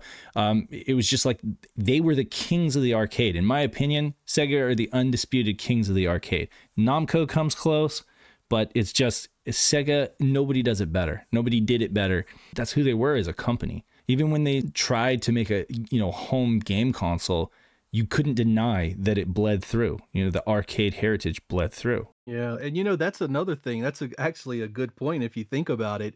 Let's say Sega had uh you know decided, "Hey, we're going to join forces with you Sony and we're going to put our games on there." And what happens if the Sega games didn't sell well on the PlayStation? mm-hmm. What was the plan then for Sega? What what exactly were they expected to do? Let's say that you know they uh, you know Virtua Fighter would have sold well on the PlayStation no matter what because Virtua Fighter was really popular then. But you know Virtua Fighter, you know popularity began to die down really heavily with Virtua Fighter 3. So by the time Virtua Fighter 3 comes out, all of a sudden Sega is struggling to sell you know software on the PlayStation. Where does it go from there? It has no home hardware to turn to. It has nothing R&D that it can release in the future. Mhm. There's no Dreamcast at this point because of course they've joined forces. right You know, there's a very real possibility that Sega could have still failed just on the prospect of arcade gaming, you know, in general seeing a decline in popularity. Who said that their games were going to sell well for any given of time for any given time on the PlayStation? So, I don't know, man. Th- that was not a silver bullet. You know, it was not guaranteeing anything and like you said, man, you know, Sega wanted that fight because they thought they could win it. Mhm. Yeah. And because as a company, the console market was only part of their business. You Yeah. know, they were an amu- arcade amusement company at their core. The console business was like the add-on part. Yeah. So, um, yeah, I can definitely see why they had that fight in them. You know, it's uh, at the end of the day, and I think we, we touched on this again whenever we had Peter on the the collab show we did. But it's like Sega, yeah, they were a, a business and they wanted to make money, but at the heart, they were all passionate game creators. Everyone in the company was a game creator. Even your your kind of your, your businessmen, there there was still a, a- a knowledge of gaming, a passion for gaming in there, and I think that that's what led to them wanting to have that that kind of fight. They were proud of their product. They were proud of their software they felt that their hardware was optimal to to bring their games home and that they believed in it. And you know, again, it's that it's that whole kind of perhaps that Japanese kind of pride thing as well. It's like yeah, we, we we know that you know you've got your your plants and your your factories to build CD-ROMs and your your SOCs, and you can do it cheaper than us, but we've got a product and we believe in it, and we think it's the optimal way to bring our customers our games in the best way. So you, you've got to respect them for that. Yeah. Yeah, you, you really do. And I mean, in the right hands, the Saturn is incredibly powerful. Oh, I I argue that, you know, the Yamaha, the VDP2, is like their ace in the hole. You know, you there's just some there's just a t- sauce, as John Linneman called it. there's just some stuff that you just can't do on the PlayStation be, without that VDP2. You know, and I think Grandia is a great example of that, right? And of course, like the most frustrating thing, and I even remember this back in the day when I was there, was that a lot of my friends would compare ports. You know, you would they would compare like a PlayStation game ported to the Saturn. It was never fair because the same thing would be said for a game that was native to the Saturn ported over to PlayStation. It wasn't as good. It was, it was almost never as good on the PlayStation if it if it came from the Saturn. And the same would be said for a game that was programmed specifically for the PlayStation. When it got ported over to the Saturn, there was just sacrifices that had to be made because of the way that the consoles handle 3D differently. Yeah. You know, unless they they took the time to build it from the ground up and really utilize uh, Saturn's VDP2, oftentimes it just the Saturn version looked the weaker version, and then so everyone would conclude, oh well, the Saturn's not as powerful as as the PlayStation.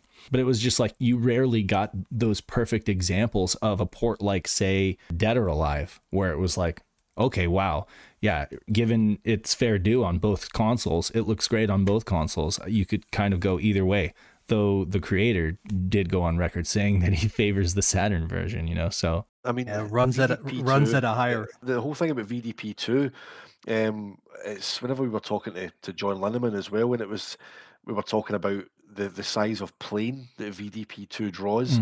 It's 4096 by 4096, which doesn't sound like a lot, but whenever you take the Saturn's native resolution, I think that I'm not going to try and do the maths, but like John sat on camera and did the maths, and he was like, I think it works out like 16 screens high, 14 screens wide or something. right, So that that's why you look at Panzer Zwei, that's why it's just going way into the distance because it can draw so far ahead. hmm It's just and that there's n- nothing that generation can can touch Panzer Dragoon Zwei for just I think sheer scale what it does on the Saturn. Yeah. they would call it the infinite plane, right? But uh, it wasn't technically Yep. infinite, but it se- it certainly seemed infinite. Yeah, it really did. What were you gonna say, Mel? Oh, I was gonna say Dead or Alive runs at a higher resolution on the Oh, right. Saturn, so I always appreciated Mhm, that, you know, because you know th- those high res Saturn games y- y- on a CRT, uh, it was really nothing like it. Nothing looked like that that generation. Take uh, Decathlete for example. Like you you you boot up Decathlete or Oh, yeah. Winter Heat, you know. It's it you notice it right away. You know the sixty is it are they are they thirty or sixty frames per second? Uh, I'm sure they're 60. they're sixty. Yeah. They're 60. So yeah, that's what I thought. Decathlete, 60 frames per second, high resolution mode looks almost as good as a Dreamcast game, right? But it definitely looks like an arcade game. And it's just noticeable immediately Yeah. compared to even something like NiGHTS. I mean, NiGHTS looks great and they did a great job with it, but it doesn't even look as sharp as Decathlete, you know? Like those games just perform so amazingly. Uh, I have to recommend those to folks, even if they're not like huge into sports. They just got to try it because those games are a lot of fun and they really do show off what the Saturn can do. You know? Yeah, that was actually one of the things that I hated when uh, AM2 changed their focus uh, because you know Virtua Fighter 2 ran at the high res uh, ran in the high res mode and then of course when they started doing um, fighting vipers they changed that they put it in a lower resolution you know because they wanted lighting effects and they wanted the ring and and all of that stuff and man i thought that was such a crazy mistake because it made the textures look so much worse than they looked in Virtua Fighter 2. I mean, Virtua Fighter 2 is one of the sharpest games of that generation when you look at that. It's just like, wow, those polygons are razor sharp. And then you immediately watch you know, something like fighting vipers, and it's like, wow, that looks like shit in comparison. you know, I mean, it really does. Yeah. But they had to sacrifice uh, to to make those play fields to be able to crash down the walls and stuff like that. Add add certain stuff. It was always a kind of a compromise. It was like Yeah. Good example, and I think you did a video on this where you did call it out, was uh, Last Bronx. You know, probably one of the best looking games on the Saturn, a showpiece for VDP2 for the ceiling and the floor. Yeah, that was the wicked thing about the Saturn is you got to remember that infinite plane, it could do two of those, not just one, you know. Yeah, absolutely. I mean, so granted, you don't interact with the play field, but you do have a lot going on, and it does do a very good job of kind of, uh, like James always says, if you didn't have the arcade cabinet side by side, you'd be hard pressed to know the difference because you'd go play it in the arcade and then you'd come home and it would be so close that it would be you, would be like yeah this is this is the game you know this is uh virtua fighter 2 granted you look at them side by side you do notice the differences automatically. But the thing is the gameplay was always there and that was always paramount to sega's amusement teams was to get that gameplay exactly like people remember it because at least that you had control of, right? And then you did the best you could with the graphics and most folks wouldn't know the difference. Daytona USA is a, it's kind of an exception because it was so early that you did really notice the difference graphically, but then again that gameplay was still there and it felt so good. I think you could forgive the graphics. I did at least, you know, because um because of how good that game feels. And any day, anytime I can fire up Daytona USA and play it. And um, it's funny, like if I turn that game on, even just to test my monitor or something, I end up playing it. I just end, I cannot avoid playing Daytona USA because it's just so much fun. Singing along, right? Yeah, you have to you have to sing when you play it. exactly. Yeah, one one of the best soundtracks ever. Do, do, do, do, do, do, Oh, do, so do, do. Right? Yeah, but uh, Like Yep. that video of of Takenobu Mitsuyoshi on on YouTube, man. Whenever oh he- yeah, he's, he's in the, the studio. I, I wish I could be that happy at my work every day, man. That- That's that's the I mean, It's he's one of the greatest- He's having an absolute blast. he is one of the greatest game composers of all time. And I mean, that's saying something because you've got folks like Yuzo Koshiro and you've got folks like uh, Hideaki Kobayashi, and but I mean, like the way that he just gets into the music and he you can tell he loves it so much. His tunes are always so catchy, whether it's like Burning Rangers or Daytona or whatever. You know, in my book, he's just about as good as it gets. You know, uh, that dude, man, he could make the most ridiculous lyric sound absolutely awesome. You know, it's like, what the hell is even being sung in Daytona? Do you even care? No, yeah. You know? I mean, it's like, you know, it's like, it's like, what is this dude even talking about half the time? Yeah. You know, he's just he's just singing about how blue, blue you know, how blue the sky is, Yeah. you know, but yet it sounds incredible. Mhm. When I was a kid playing that game, I actually didn't know that, and this would be my naivete, I guess, but I didn't know that it was a Japanese guy singing the lyrics. I thought it was just some English guy with a really thick accent or something like that. I was just like, like I can tell there's something off about th- these English lyrics. Um, but okay, you know, like he says he says blue skies a little funny, you know. Yeah, no, I did I didn't know. Like it, it's funny like much later I would learn and I would really like dive into like Japanese game music composers and stuff like that and just geek out on it. But I mean at that time I had no idea. I just like took it for face value. I was like, "Oh, this music is kind of different and weird, but I love it." Oh no, we didn't get those glorious English singers until uh Daytona uh Championship Circuit Edition and Ah. that god awful Oh soundtrack that accompanied that. no offense, it's great for what it is, but it is not Daytona. It's not my Daytona, you know? Like Oh, I, I no, I'm totally no, again, no. I don't want to be a gatekeeper about this. If you love CCE and there are like some hardcore Saturn fans, There ha- there are hardcore uh, gamers who are 10 times the gamer that I am that swear by CCE and I'm just like, "Okay, that's fine, but please don't ask me to play it because it's a, it works now through the tunnel on Netlink, you know. But damn it if it, it doesn't make me nauseated playing that game. I don't know what it is about the frame rate or the draw distance or the field of view, but I get to Dinosaur Canyon and I feel like I'm gonna vomit. Um, and I admit I am one of those gamers that does get motion sickness with certain games if the frame rate's really choppy or if there's like I don't know too too much stuff going on. Um, I, I kind of get nauseated with Sonic 3D Blast, which is a shame because I, would like to play that game more, but it just rubber the camera rubber bands constantly, and I it makes me nauseated. But um, but yeah, like I just can't play CCE. I own a copy to own a copy, but I can't play it. Oh, you know, I imported it, and you know, those two games were different. They were, yeah.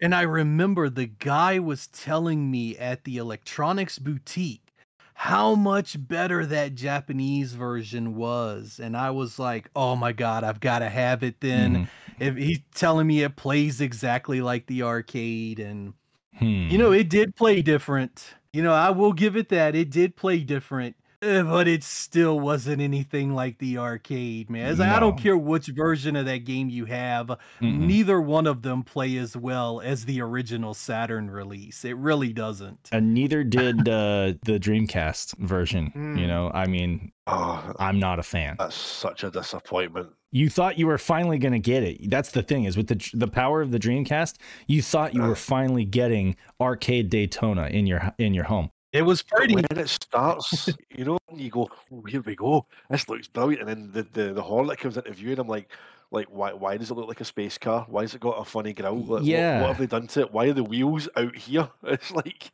what have you done? Yeah. That wide ass. I realize that that's trivial, okay? Like just the visuals are kind of a trivial reason to hate a game, but it doesn't even play like that. It just doesn't feel right. And I'm just like, how did they miss this? How did they miss the mark on this? Come on, guys. Like seriously, I'm I'm pretty sure that Dreamcast can handle Model 2. Could they not have just ported that over? What did they not save their source code or something? No, it's like why why? You know? If it's not yeah. if it's not broke, don't fix it. Yeah, you know, I think that was actually half the problem. You know, at that point, Sony and a few other companies were seeing so much success with sim racing or you know, games that were closer to sim racing, like, you know, mm. Gran Turismo and whatnot. So Sega was like, let's try to make it a little more realistic where you have to brake more and slow down more. And and of course, you know, Daytona was never about that. Daytona was about taking a hairpin corner at 200 miles an hour and right. holding your speed. Yes. That's what Daytona was all about. And of course, once you started messing with that, you changed basically the fundamentals of what that game was and what made it fun. Exactly. It bears very little similarity to, you know, Daytona 500 or the, uh, you know, stock car racing, you know, because it's crazy. It's like, you know, right. there is no circuit like Dinosaur Canyon that has that, that kind of uphill and downhill all over the place. You know, I mean, it's an arcade game. Yeah. I say the same thing about Daytona USA 2 you know, that that's even more off the wall. It's just those games are fun because they're arcade games. And and it's all about yeah. like unrealistic drifting, you know, that that crazy feeling of almost being out of control but somehow being able to hang on and make it through a turn and then advance and you're just like wow that you get this feeling this exhilaration and you're just right. like in the zone you know you pump that music up to 11 and you just it, it, it just has a way of just putting you in this zone, you know? Yeah. They didn't uh, capture that with CCE or with the Dreamcast version. Because uh, the Dreamcast version as well, you've got the, the 2001 that came out in Japan.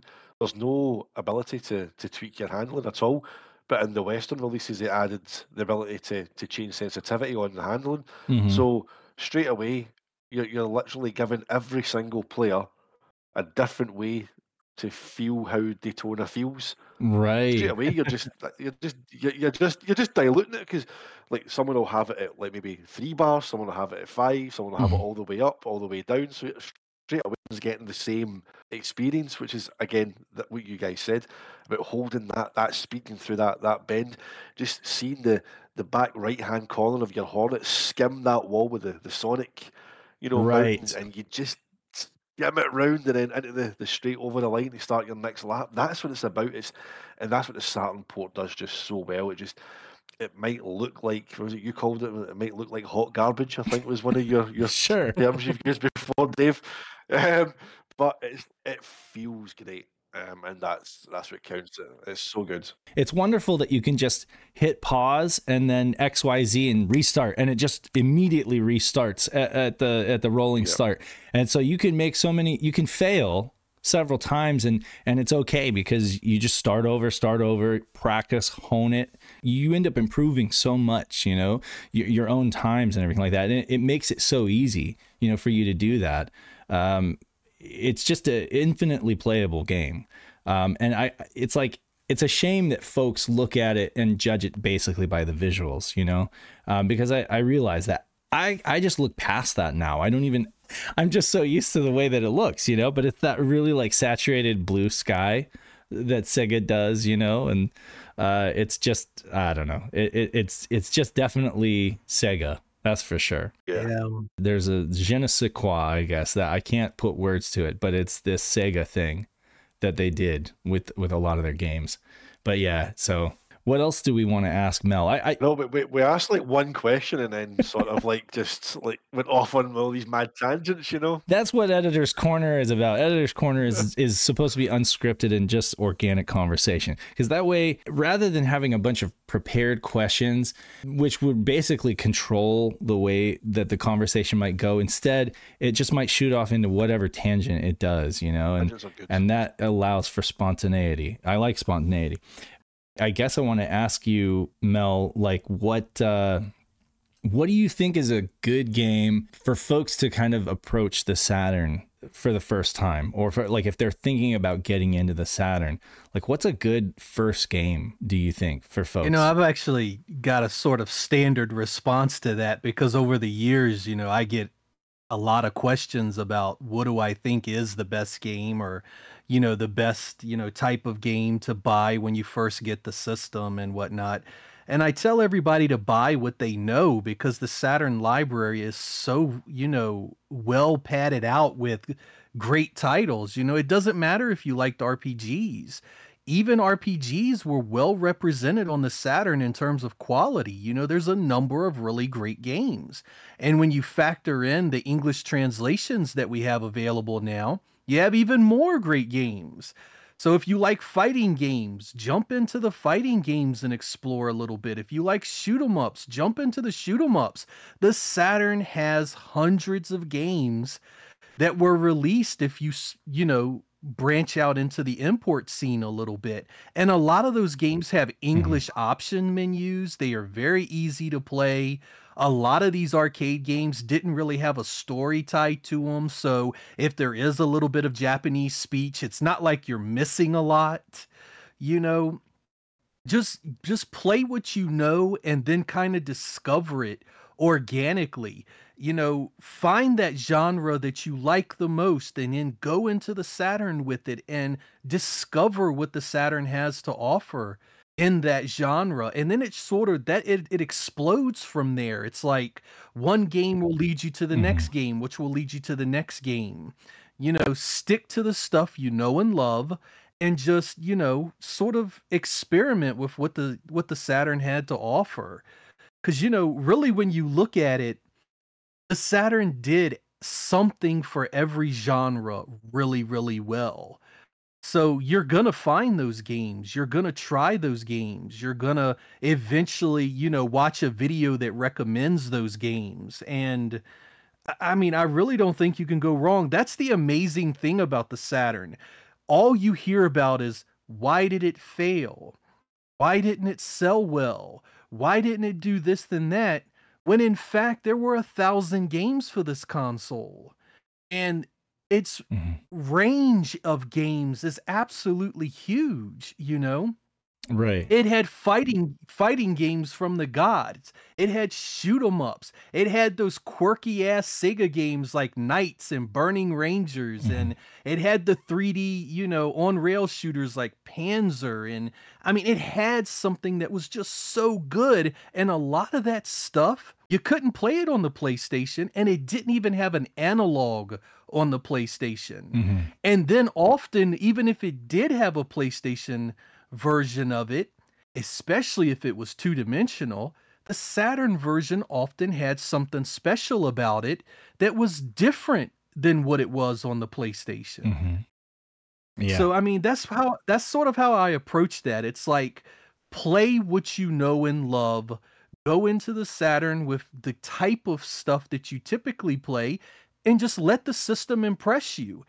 And for most people, I think they're finding the Saturn will impress them if they just give the damn thing a chance. Mhm. No, it's true. Um, you know, it's uh, and it's great to see the kind of renaissance that we're seeing with the Saturn just now. I think for for like ourselves, the three of us, it's almost like the kind of most bittersweet of "we told you so's." Mhm. You know, because if you think back to, I mean, again, we've spoken in the past. You know, we're all the the kind of only people who we felt had Saturns. We might have had like a friend, like the story that Mel was saying about everything he experienced was with a best friend. I've got a very similar approach because myself my best friend Sam, we we lived through the, the kind of Saturn and Dreamcast eras together. But yeah, it, it's it's great to see that so many people, and you see so many new tweets from people in the, the kind of UK retro community, especially where I'm picking up a Saturn or I'm getting an ODE.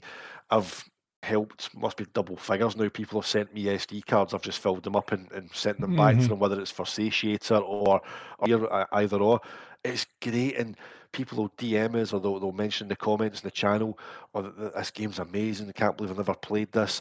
Certain games look so good, and it, it's amazing to see that people are, are giving it a chance because, like back in the day, we, we know, again, there's that phrase, but people didn't, and whether that was even people we knew or, you know, whether it's at school or, or college, university, whatever, even in retail stores, like we've spoken about the, the sheer retail bias that we, we've seen as well, where you could walk into a, a store and you'd be actively dissuaded from don't look at a Saturn, would you like a PlayStation? Have you seen Ridge mm, Racer? Yeah. You don't want Virtua Fighter, have you? You know, so it is like a kind of bittersweet, we told you so, but we, we don't say it through gritted teeth. It's, it- again, it's amazing Mhm. that finally it's like our favourite system is getting Yeah. it's it's time to shine. Um, just unfortunate that it's not making Sega any money from doing it. It's also unfortunate that it's so expensive. Like I wish Yeah. it was just not selfishly cheap so I could get more games, but just I wish it was more affordable and approachable for folks cuz that's the first thing that turns people off. Like and and I and I have to advocate piracy in that, in that uh, you know it's like when because because I'll be at PRGE or something that I'll be talking to somebody and they'll be like oh yeah I I I can't collect for Saturn. It's just too expensive. I was like, I didn't say anything about collecting for it. I just said play the games, Yeah. you know? Right. You must play Sega Saturn, you know? I mean, I realize this may not be doable for everybody, but it's like if you grab even a broken Saturn, you know, with a burnt out uh, laser, and uh, Sega Steve at PRG, he was selling some like uh, broken Saturns for like 20 bucks, 40 bucks. He was selling, you know, with, and they just had the, a burnt out laser, right? And you throw a Fenrir in there, or you throw a satiator in there. And i realize that is that is a commitment. But even my brother-in-law who recently bought a satiator he was like well i just figured if i buy just a couple of saturn games that's the same cost as a satiator. Exactly. You know get a satiator play the games. Figure out like mel said figure out what you like. Figure out what's good and what you resonate with because once you find a game that you're really in love with then you can maybe think about going and getting a physical copy of it if you love it that much you know? Like if it's something like dragon force and like wow i i absolutely adore this game i think i'm willing to spend like 200 bucks on this game you know? It might be up to that point now i'm not really sure but you know, yeah, these games are not cheap, especially not for the US long boxes. And unfortunately, even the Japanese games are starting to really climb up there as more and more people watch, you know, like Mel's videos and more and more people just become aware of the console. And I, but I, it, it just kills me to hear people just completely write it off or think, oh yeah, there's no chance I'll ever be able to, you know, not unless a Saturn Mini comes out or something. I'm like, don't wait for a Saturn Mini. It may never come. I, I can't. I hope it does, but it may never come. So don't wait for a Saturn Mini. Just get yourself a Saturn you know, if it doesn't power up, well, there are new power supplies that you can throw in there. If it doesn't burn, read discs, who cares? You know, you don't need to be burning discs anymore. You've got uh, several different ODE options, you know? Um, so it's just, I just want folks to play the games, you know, and experience them because they'll see. I feel like the console will kind of sells itself if, you know, because it's that good. It's not a situation where it was like an Atari Jaguar. Uh, no offense to the Jaguar. Like it has a handful of good games, but it's the Saturn just has bucket loads of good games. You know, yeah. I, I'm actually working on a video currently about the Atari Jaguar. Okay. And I didn't have a lot of experience with that console back in the day. I had a friend, uh, the same friend that uh, imported uh, Japanese Saturn games with me, as a matter of fact. Mm-hmm but he only had a handful of titles. He, you know, had uh, uh, Aliens versus Predator. He had Doom. Mm-hmm. You know, he had a couple of more games, and that's all I really had the experience back then. And over the years, I played a few more games, and you know, they were what they were. And then just recently, I decided that I was going to make a video about the Atari Jaguar, and I thought this would be a special video for my channel because most of the content that I make is coming from a position of having played the games a lot. So I feel comfortable talking about them because I've played them so much and I know so much about them. But I thought this video would be nice because I have so little experience with the Atari Jaguar and the vast majority of its library. And up to this point, I had actually never played a Jaguar CD at all. So, mm-hmm. so you know, oh. sitting down and writing the script for this video and playing these games and capturing this gameplay, wow, is that a terrible system, man? oh, I mean, did you actually find a, a Jaguar CD that worked? Oh, here you go. I did it through a combination of real hardware, a flash cartridge, and the new emulator that came out oh, for it. The okay. big what is it? The BigPEmu. Uh, Rich Whitehouse, right? Did that? Yeah, yeah, it plays like ninety nine percent of the library. Right. You know. Yeah. So you know, I was putting together all of this captured gameplay from these sources, and you know, man, I was as a Saturn owner, I always appreciated those diehard Jaguar fans sure. that defended the system. Yeah. But good God, man, after capturing I know I have mm-hmm. 40 hours of gameplay capture from that library so far. Mm-hmm. I've never in my life seen so many terrible games. Just one after the other. Just good lord, man. It's like when you want to talk about why a system didn't sell, the Jaguar should be the poster child. And you know why? Because they're all Western developed games. I'm sorry. I'm sorry to say it, but oh, the Japanese knew what they were doing when it came to like a lot of the games. You know what I mean? Like they, yeah, eh, those Western developed titles were rough. Oh, they were. And and again, like we grew, like eh, Western development houses like have come a long way. And there was even in the 2010s around like the Phil Fish era, you know, saying like Japanese game uh, gaming development has stagnated and Western games are like the new thing, you know, uh, with the Xbox 360 era, you know, it was like there was this pride that you know, we we're doing all the innovative stuff and everything, you know, but and of course it all comes in cycles. And now, you know, of course, Japanese gaming has has burst forth like new innovation and stuff like that. There's a lot of good stuff going on, but traditionally back then they had a lot of catching up to do. Western console game development at least. Maybe on the pc it was different but as far as console game development goes they just were not up to par. No. And i will defend the 3do actually. Like i enjoy playing the 3do I like having a 3DO and I have, you know, several 3DO games. It's not the greatest console, but I do appreciate it for what it did uh, for the games industry. I appreciate what it was trying to do, but I can't say the same thing with the Atari Jaguar. Like, no. if I find one locally for a cheap, I'll probably buy it just because. But like, there's no way I'm going out of my way to try to collect for that, mm. or or even play it for that matter. Yeah, I, I mean, honestly, it's it's one of those system, uh, uh, uh, not systems, but it's one of those cases where I began making the video for that with this with this glorious notion that I was gonna discover what made the Jaguar so great. And I was gonna convey it to my audience that hey, this thing was actually good. Go out and play it.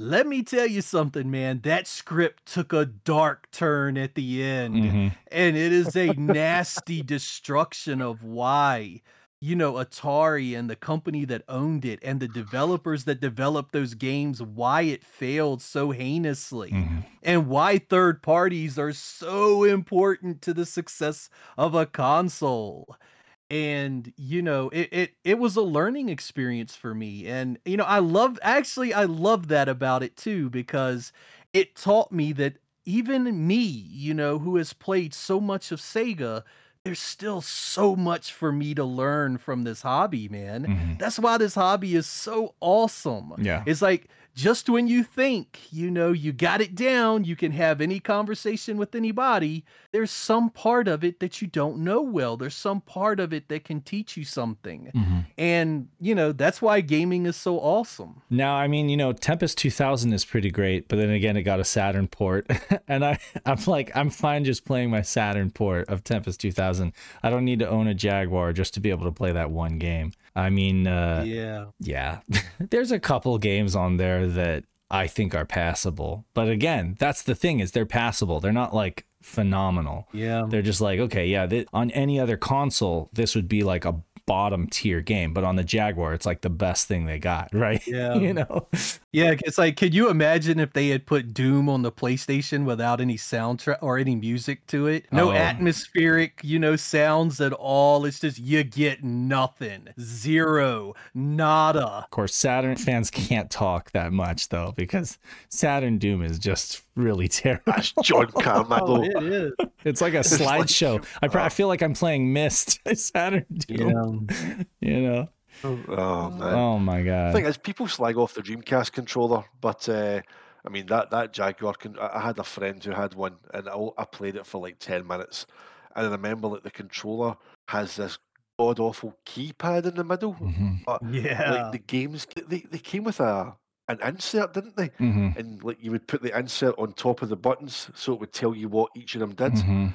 I was like, "What? It's this horrible." I was like, uh, "I played Alien versus Predator for ten minutes, and I was like, no, this is just no. I'll stick to Alien, Alien trilogy." But seriously, Yeah. what were they thinking not putting dual sticks on the Dreamcast controller? I still ha- have a chip on my shoulder about that because I'm just like, come on. Like at that point, Sony had already done it. Why? Why? Why did they remove the six buttons? Yeah, exactly. Well, because they planned on using the four buttons as like a quasi uh stick basically. Yeah, that's what the, like that's why they had to do Yeah. that is because they they basically used it for like the cardinal directions of another stick. But if they just would have put another stick then they could have kept the six buttons and it would have been perfect. That that was one thing i remember even back in the day thinking oh god this is not good. Because PlayStation 2 is going to have dual sticks because PlayStation 1 at that point had dual sticks, you know, and everybody was going out and getting the dual DualShock controller because it was like obviously better. You know, it was like, okay, you can finally play FPSs correctly. And not to mention that, but I mean, it had other uses as well in different games, you know.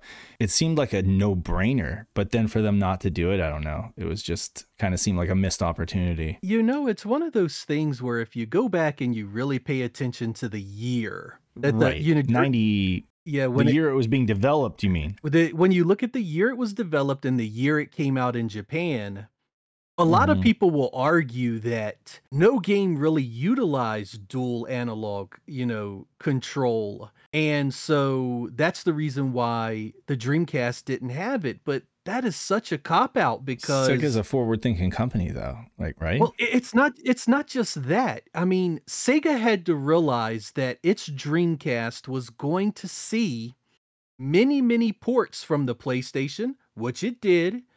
And had it been a success, it was going to see many, many ports from the PlayStation 2.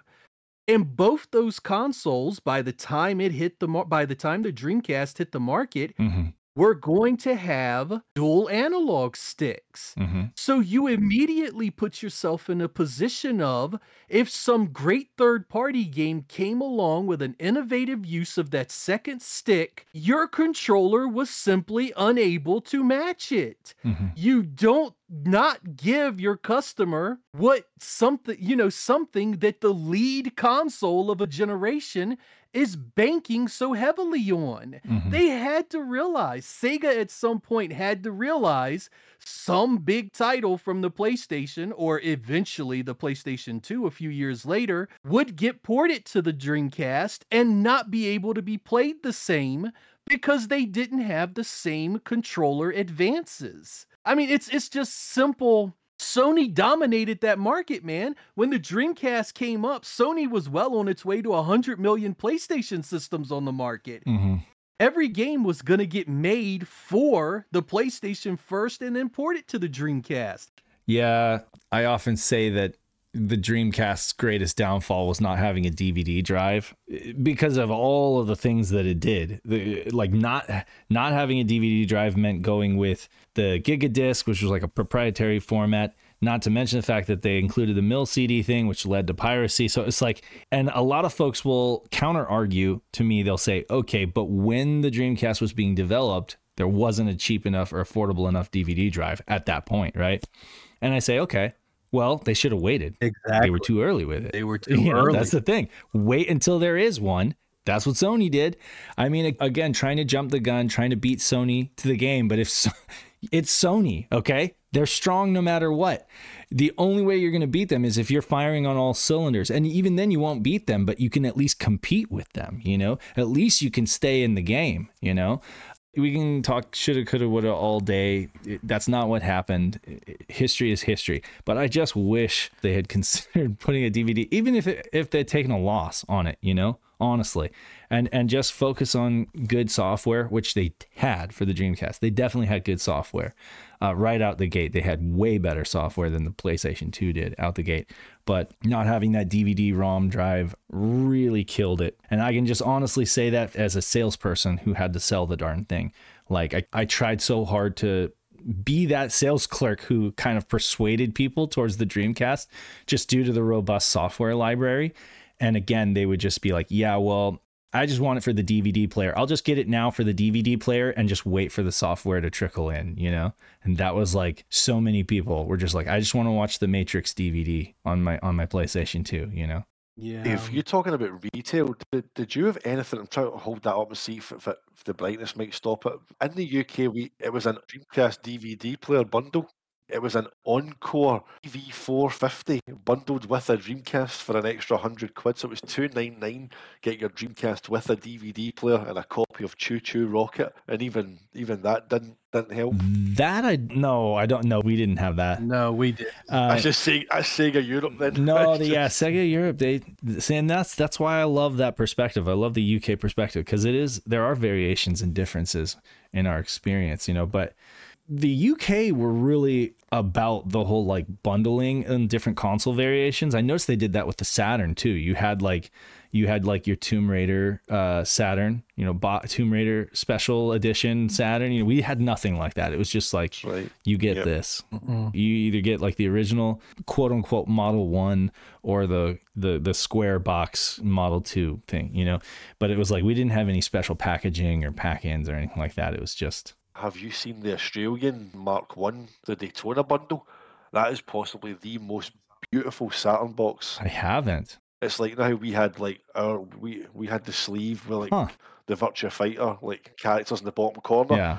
but they've got like a whole like bespoke sleeve that goes over their their, their box, and it's like Ah. Daytona themed, and it is stunning. It's like I think it's the most gorgeous um, Saturn launch variant I've seen. I gotta look that if you can up. try and find a picture of it, it's so nice. Hmm. It's rare as hell now too. I would imagine that it must be worth a fortune if you've got one of those boxes as well. Yeah, well, in in, in good condition at least. Sure. Well, I'm looking it up right now. I just want to see what you're Honestly. talking about. yeah. Oh wow. Have you found it? Yeah. Yeah. That's like oh yeah, that's cool. That's funny. You know, even Finland of all places got a uh they got a Netlink They, they actually were they were the other country to get Netlink, and it was like there was some kind of like tie-in with like Sea-Doo or something like that. It was really weird. I forget what the the instance was, but essentially, yeah, there's there's like a small contingency of, of Finland Saturn fans that remember Netlink and had had access to Netlink. It's so weird because the the rest of the rest of Europe didn't get it, you know. But uh, they I don't know they had some kind of net they had some kind of network that that supported it, so they got it over there. S- similar to I guess how like Wow. Brazil came in and, and made a deal with uh, Catapult, and they were like, "Give us your technology, we'll put out the MegaNet thing, you know, in Brazil, you know, and support uh, support online play for the Genesis, you know, down in down in Brazil." It's like funny how you get like these these little markets that that uh, well, I guess I shouldn't call Brazil a little market, but but yeah, Yeah, that's a pretty big pretty big market. market and huge Sega fans for sure, you know Yeah. the Portuguese, they love their Sega, you know. Talk about like different experiences. There you go. Like we did a cast about we did the Portucast, which was like telling the story of like Portuguese folks, you know, their memories of Saturn and, and why it was so big because of Dragon Ball Z and everything, you know. It's like a completely different set of memories than what like most of the West. So it's like they they probably really get tired of a lot of these failure videos too, because they're like, what are you talking about? Saturn was awesome. you know, Yeah. it outsold the PlayStation over here. You know, they're just, so it's just a completely different narrative. So yeah, everybody kind of has like a different take on it. You know, depending on where you were in the world. Yeah. It's like talking with someone from Europe about the Master System. Mm, You know, in the UK and a few other places, man, you know, the Master System was as prevalent or more so than the NES. It yeah. was. absolutely. Over here, it was this weird console that I had one friend who had a Master System, and I had Same. no clue what it was. You know, like I knew what Space Harrier was though. So like when he brought me over to his house and he showed me Space Harrier, I was like, oh wow, you've got this game from from the arcade. Yeah. Of course, like I was a lot younger and I didn't realize like it's it's kind of a far cry from the arcade version, but still it's Space Harrier, you know. Um, but yeah, I was just like, I've never even heard of the Master System. To me, the Master System was a lot like the Saturn. Like I just didn't hear about it. You couldn't not know the Genesis. It made so much noise, you know, with with the Sonic pack-in and everything. But yeah, like I never heard about the Master System and I didn't hear about the Saturn for a year or two until uh, until I finally caught on. But yeah, so Yeah. with you, it's a different story though. You you knew, you know, you were plugged in from day one. You know, Well, you know, I was also I was also a little bit older than a lot of the people that watch my channel. you True, know? yeah. I mean, when the Saturn, you got to realize, man, when the Saturn launched in Japan, Mhm. you know, I'm I'm damn near 20 years old at this point. Mhm, mhm. You know, so it was kind of like, you know, I was graduated from school, I was working a full-time job. You know, it was easy for me to slide into that import role Right. and, you know, import a $700 You were adult. system because right, I was an adult. You know, I wasn't a 10-year-old kid Right. who needed his parents to buy Mhm. it. And you know, that changes your perspective on things incredibly is right, how old were you and how much autonomy did you have Right. you know in regards to these generations because if you were a kid and you were reliant on a parent to buy you something more than likely you got a PlayStation or a Nintendo 64 Mhm. because that's what was popular that's what was advertised that's what you know that's what was everywhere that's where the recommendations were that's what the people that worked in retail were telling you to get Mhm. You know, nobody told you to buy a Saturn because the Saturn, of course, sat on the shelf and everybody saw it as a failure. yeah. It's like you had to tell your grandma, like, okay. You go to the store, you get this. No, no, don't go left, go right. You know, they're gonna try to tell you to go left, but no, you, yeah. So it's true, you know. oh, anyway, where were we? I don't even know. I think we're, yeah, maybe we need to wrap. Did, did you have any other like burning questions, James, that you wanted to ask? Um, this one here, I don't know. We're all of a, this is we're all of an age where we grew up with arcades around us, and arcade gaming was king. What can we as gamers and content creators do to keep the spirit of arcade games alive in the modern day? Which was one of Dan's questions. That's a good one. oh my god, yeah. I mean, did you see that post today, James, from some dude who was like, "I tried the Dreamcast and now I see why it died." It was because these games suck or Yeah. these games haven't aged well. Uh. and I'm just like, "Are you kidding me?" Like, I mean, I guess it's that view that arcade style gameplay is shallow or that it hasn't aged well. But I mean, I think if you look at the way that mobile gaming has kind of taken over, and it's a lot of the same kind of like quick pick up and play experience, all about it like being accessible and immediately playable versus like it being like this long sprawling thing that's going to take so much of your time, you know?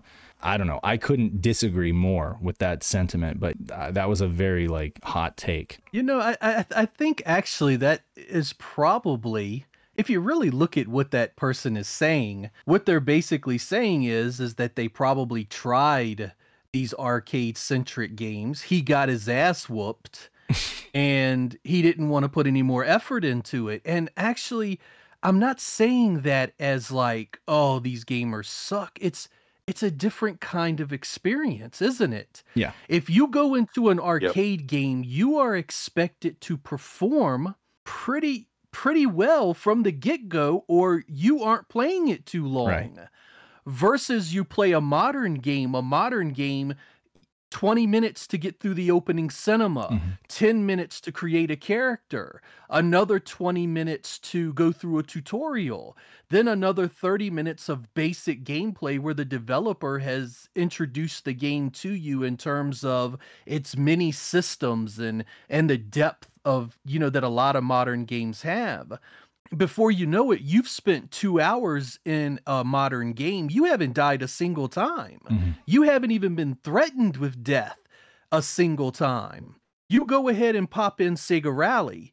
You crash into those corners a couple times. 90 seconds in, your game is over. Mhm.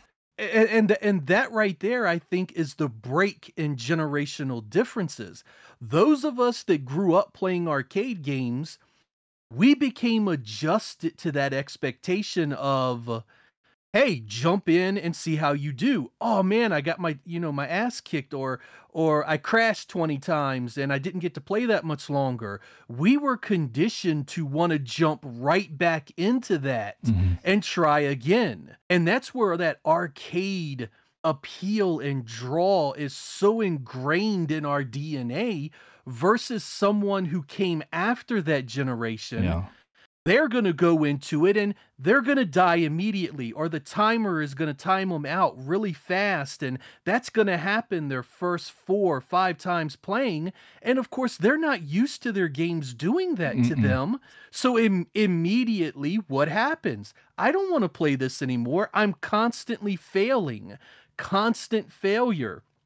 And if one thing that you really, you know, have to take into account, I don't care how great of a gamer you are, most of the time when you take on a new arcade game, you're pretty much going to get your butt handed to you. You're not going to perform well.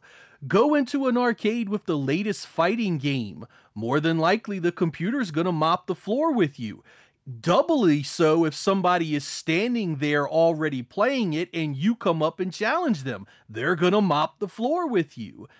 There's a, a, a give and take with arcade games where you have to accept hey, I'm to die. I'm to time out. I'm to lose. I just need to keep putting effort into it. And a lot of gamers just simply aren't used to that when they very first start a brand new game. Mhm. They're used to being alive for, you know, five hours at a stretch in a game like Spider Man 2, or they're used to maybe dying once in the entire level in something like God of War.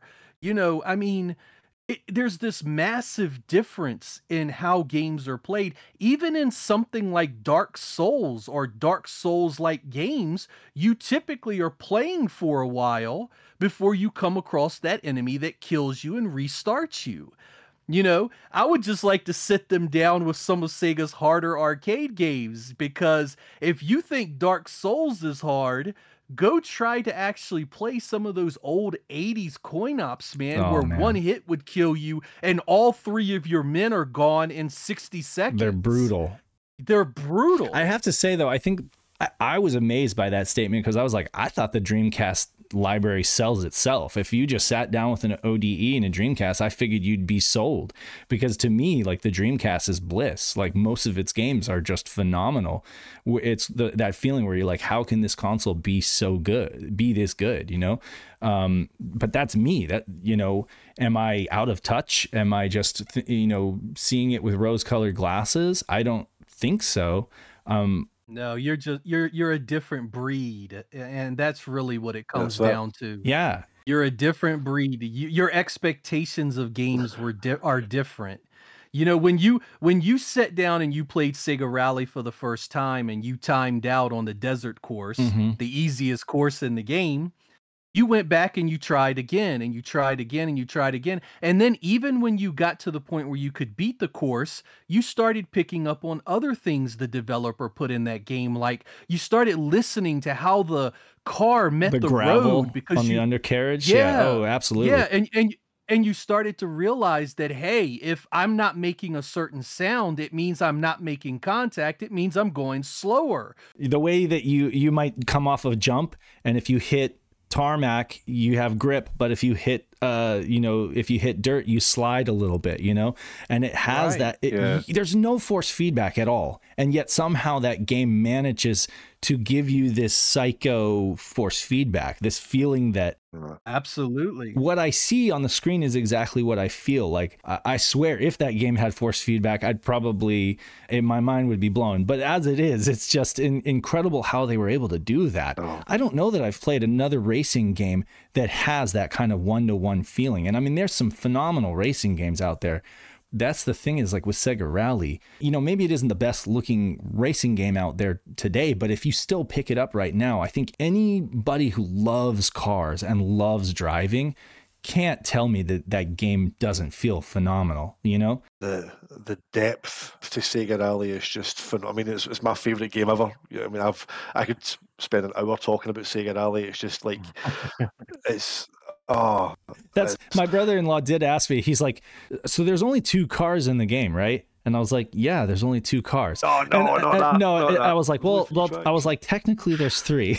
but, but he was like, "Okay, I just thought there was something wrong with my copy or something. There's only two games." I was like, "That's not the point, Dave.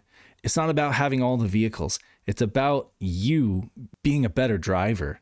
Forget the other cars. Forget whatever whoever your opponent is. You are your opponent, and it's about get, beating yourself because you're gonna get to, you're gonna Yep. get to that Yep. point where you've mastered the game and you've pushed yourself to the point where you didn't think it was possible and then you start saying can i break can i beat myself can i Yes, can i beat myself by even a millisecond you know i mean i would say that that translates to real life too i mean if anybody knows like I, I mean, I love cars. Unfortunately, I can't afford the hobby, but, but I do love cars and I love driving, you know, and uh, you feel the same way on a track, like with, with a real car, you know. Can, can you push yourself even further, you know? How many people, when they play Sega Rally, realise that on desert stage, the first the blue car you come to after the first checkpoint, if you you've got to time your turn in that right hand slide, Mhm. so that as you come along the right hand side of the blue car, it clips you, and you actually get like a 10, 12 mile per hour speed boost. exactly. Yeah. Yep, and then and then if you come out in your line properly, Uh-huh. you hit the pink and blue one before the over jumps, Yep. then over as well. But you were talking about the angle you come off at the, the over jumps. You've got to adjust your wheels in the air, so you're always toggling left and right in the D-pad because you've got to make sure that at the angle your car lands, that you've got your wheels positioned via the D-pad so that you know for that next bounce that you're going to hit your. It's like. And that's what makes Sega games so amazing. Yeah, you can jump right in, like Mel says. You can have your shot, see how you get on every Sega arcade game has that beautiful depth to it where like there's so many gameplay nuances that Mhm. if you master them it's like Crazy Taxi. You can pick up Crazy Taxi and you can have great fun with it. But if you master limit cuts, the crazy drift, the crazy through, you can start racking up combos. You can hit speeds that are just ridiculous. And before you know it, you start getting, you know, you go from 10 passengers to 20 to 40 to 50. Before you know it, you're on there for 45 minutes playing the damn game. It's like, Yeah. and that's what makes Sega games so brilliant. That yeah, you can pick them up and play them, you can have fun, but if you spend the time to master them and what the developers cleverly programmed into these games for you to learn on your own. The sky's the limit. You can what you do with them is is amazing. And as much as I do love and appreciate a game like Breath of the Wild or Tears of the Kingdom, in terms of bang for buck, speaking metaphorically in terms of our time, because time is the most valuable resource that we can't really get back. The age that we are and having all the obligations and stuff like that, it's like in that 45 minutes, you've experienced so much, you've played so much, and you've gotten so much value for your time in terms of gameplay. Yep. Whereas you could spend the same 45 minutes just running around and trying to climb a, a hill or, you know, do some trivial side quest in Tears of the Kingdom and not necessarily. And it's a great game that requires a lot of you, you know, in terms of time in order to really get the most out of what it is. But again, I mean, that's the wonderful thing about arcade games. And I, I, really feel strongly that, that that shouldn't be lost you know that that new generations shouldn't completely not know what arcade games are all about. And it's a wonderful type of gameplay where it's just immediately accessible and can take you a lifetime to master. But the brief little play stints that you have with it are immensely enjoyable and you get a lot of bang for buck in terms of just how much value you get in your gameplay time you know and again i'm to come into some more time when the kids move out and stuff and i'll have more time for like rpgs and stuff like that. But for for my money you know being able to just turn on like a sega arcade game i know i'm to have fun and i know i'm to be challenged and i know that i'm to come away from it feeling like yeah this is a, a great way to spend an hour you know? Yep well, to answer that question, man, the best thing that we can do as, you know, trying to, you know, really let the generations that come behind us how great these arcade games were and why they should be preserved is just explain to them why they were so great. Explain to them in detail, like you guys just did, all the little nuances in Sega Rally that make you better. You know, make these people see these arcade games for more than what they were originally seeing them as. You know, they were seeing them as, oh, this game has no content. This game only has two cars, or this game kills you with, you know, a, a terrible difficulty, or whatever the case may be. Explain to them, hey, this is the reason these games were awesome. You can do this, you can do that. There's depth here. There's, you know, reasons for you to keep playing it because you're going to get better at it every time. Mm-hmm. You know, and just and and you'll eventually reach those people that come to the realization, "Hey, I got a little bit further. I'm starting to see what you mean by how the car reacts to the surface. I'm starting to see what you mean by getting that bump off of a car in the corner. You know, I'm starting to see what you mean as why this is so addictive. Mm-hmm. You know, don't come at the uh, different generation with you don't understand. Take the time to make them understand. Mm-hmm. And if anything, I feel that Sega games, whether they were doing this intentionally or not, they respect your time. Even in a game like Shining Force 3 or in Dragon Force, the way that you can put as much or as little time into it and still come away enjoying the experience, you can't do that with a lot of other games out there and on a lot of other consoles it takes a, a significant play session on some of those PlayStation games just to even get anywhere in it, you know, and to get to a point where you can even save. And I mean, there are exceptions, I guess, on the on the Saturn. Uh, Shining the Holy Ark has a really long intro sequence before you can even save oh, your game. Sakura Wars, Sakura man. Wars. Holy hell, oh, oh man. Oh yeah, no, you're not even kidding. Oh. But for the most part, I feel like you know Sega games, by and large, they respect your time and they allow you to have enjoyable gameplay sessions, whether they're half hour or whether they're eight hours. Like you take the day off from work and you just spend the entire day playing Sega Rally, which to me sounds great. Like in eight hours, I would really tighten up the bolts, you know. But you know, I never find that kind of time. I did recently improve my own record just by turning off the music and uh, listening with headphones to the undercarriage you know? And oh my God, it just helps so much. And the fact that they thought about that and put that in the game. It just speaks to the level of care and craftsmanship that they put into those games. Yeah. And yes, even back in the day in the magazines, they would get kind of criticized for, oh, well, it only has two tracks and you can't really count going in reverse as another track. You know, the game lacks content. But no one could ever deny that when it came to gameplay, it had it where it counts, you know? Yep. That's what Sega was. Moving forward, I really hope that there are individuals in positions to be able to make the call on getting some of these arcade games and getting some of this arcade heritage back into the spotlight so that new generations can experience it and hopefully, you know, see and find what was great about it just like we did. Because I feel like a lot of it just speaks for itself. It's that experience you just got to have firsthand Yeah. They have a lot of uh, slept on IPs, you know, that need to be resurrected. I will say that, you know. Yeah, that's actually something that all has always bothered me about modern Sega is they just they leave so much of that, you know, that history just on the table. They don't even bother. If you could choose one IP for them to bring back, what would it be if you could only choose one? Oh, you asked me this a long time ago. Did I? Yep, you know, and the the answer is the same, man. I think they need to bring back Shinobi. Oh, Yeah. Yeah. See, man, you have to understand with the modern gameplay mechanics and the modern setup of a game, the core of what makes a game, you know, today that you see. Imagine Shinobi made with elements from like Spider-Man games or the God of War games where you're essentially created in this 3D world and this 3D world is alive and there's things to do in it. Mhm. There's ninja to go rescue who you can then trade for who have these new abilities like the Game Gear game.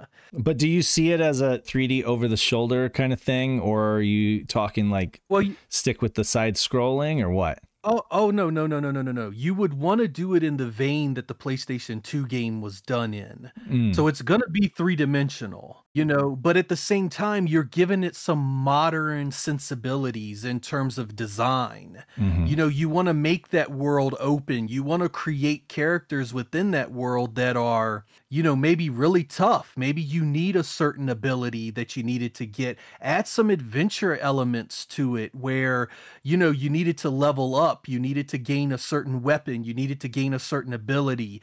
You needed, this world is wide open to you, but you aren't ready for it in the beginning Mhm. when you go when you go meet that samurai master boss he's going to absolutely annihilate you that first time because you don't have what you need but then you get what you need and you go back in and that fight becomes you know accessible to you Mhm. and that kind of open world that kind of different enemy that kind of design element with the shinobi character just ninja in general that's fast moving you know that you know a lot of dashing basically the ps2 gameplay was solid enough to expand and build upon in and of itself Mhm. you know you just like i said you want to add those modern sensibilities to it to kind of give it you know a, a little more you know I- you, you it's a bad word but you want to give it content Right. you know you want to make it so people access it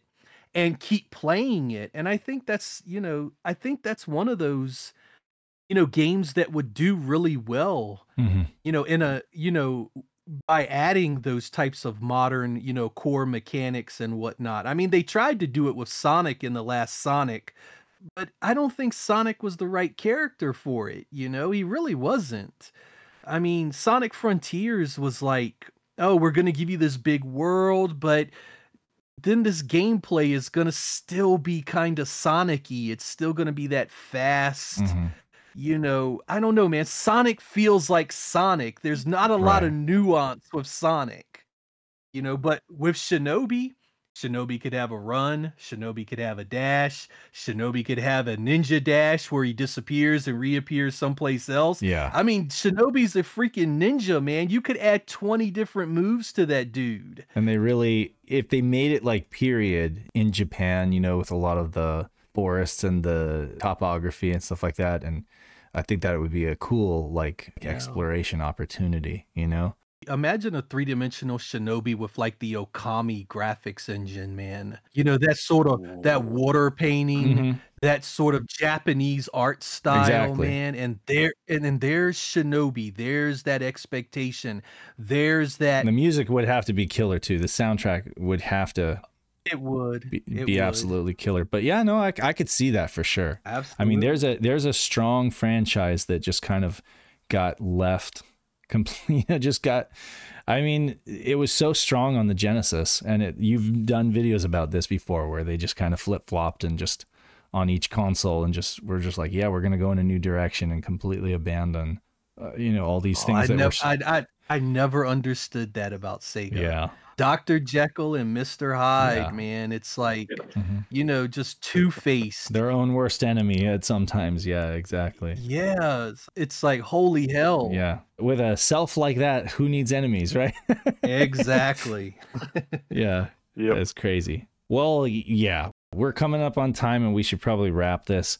Um, thanks a lot, Mel. I appreciate your time. Uh, and, and you too, James, for waking up. yeah, you too, That was man. good. No, it's great, great to speak to you, Mel, as well. I say, um, you you are the kind of the, the inspiration for for why myself and Dan started doing our channel. Um, we started off as an audio podcast, um, and then last October we decided to kind of take it onto YouTube um, and do the podcast plus kind of like shorter game focused videos, trying to give that kind of UK perspective. So long long time fan, but um, great to actually sit down and have a, a Sega chat with you. And Dave, thank you very much, mate. I know you were through the mill getting this organised in terms of times and stuff like that. So thank you very much for, Yeah. for setting it up. Yeah, no, I wanted you guys to be able to meet and talk and stuff. You're both great. I'm lucky to be able to call you both friends, honestly. Yeah, I appreciate that, man. It's always good to see people that uh I mean, not just enjoy the YouTube crap that I do, but you know, kind of understand it too, you Mhm. know. You know, I mean, hearing that that you know, you kind of wanted to give your own perspective. That's the only reason I did what I did. I just I wanted to give my own perspective. Mhm. So, you know, it's awesome to really hear that that has motivated somebody else to do the same cuz Mhm. You know, we get enough voices together, maybe we can stop those damn, Right. you know, Sega sucks Exactly. videos, Sega failed videos and they'll make more videos about how great those games were, you know. hmm I've made a real concerted effort recently to try to collaborate as much as we can with Sega guys because I think it's so important that the UK side of things gets out there as well. And I always say this like we have a we have plenty of similarities for sure, but as you said Mel, it's like everybody's got a different experience, right? So I think it's very important that it's not always just the the western, you know, American view of everything or uh, if honestly, I wish we had somebody on the Japanese side of things that we could rope into the conversation, you know, that spoke enough English that we could, you know, that's the hard thing is the language barrier, you know. If only I spoke better Japanese or understood better Japanese. I but yeah, like I just want to include more people in the conversation and get uh, have a more wholesome and inclusive view of all sides of things, you know. That's what I really appreciate about the Sega guys is that uh, you're able to really cover that base of you know the UK side of things, and then of course Mel, like it's crazy, but your experience is like the dream experience that everybody would kind of like to live vicariously. It was like what I wouldn't give to have been in your shoes, you know, and experienced things the way you did. But at least I have all your videos to to kind of uh yeah, exactly, live vicariously. Yeah, I'm, I'm importing a Saturn would have like that must have been insane because I'm thinking back to like obviously like you're talking like late '94. Mhm. You know, so Yeah. I'm I'm thinking of what I was playing in late '94. I was I was still on like a, a Commodore Amiga at that point. You know, I'm I'm I'm sitting there trying to swap discs. I'm playing Street Fighter 2 and I'm swapping four discs to load the next stage in. You know, and it's like Oh, you're sitting at home with Virtua Fighter. It's like that's the kind of the jump that we're talking about. Just un- unbelievable. Just to to see that at that time. Yeah, don't think it's lost on me either because you know, being on YouTube now for as long as I've been, you know, I've had those naysayers who have just come out, "Oh, you're making this up to, you know, make YouTube videos."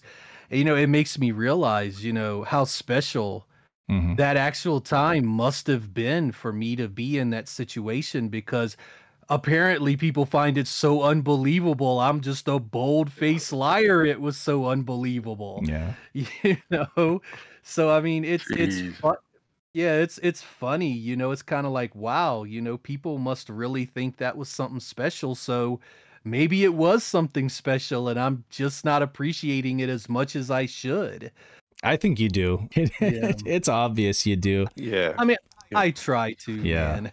But yeah. Anyway, great hearing from you, Mel, and uh, I'm looking forward to the next time we can do this. But uh, this has been Saturn Dave, Mel, Sega Lord X, and James, the SegaHolic, reminding you that you must play your Sega Saturn.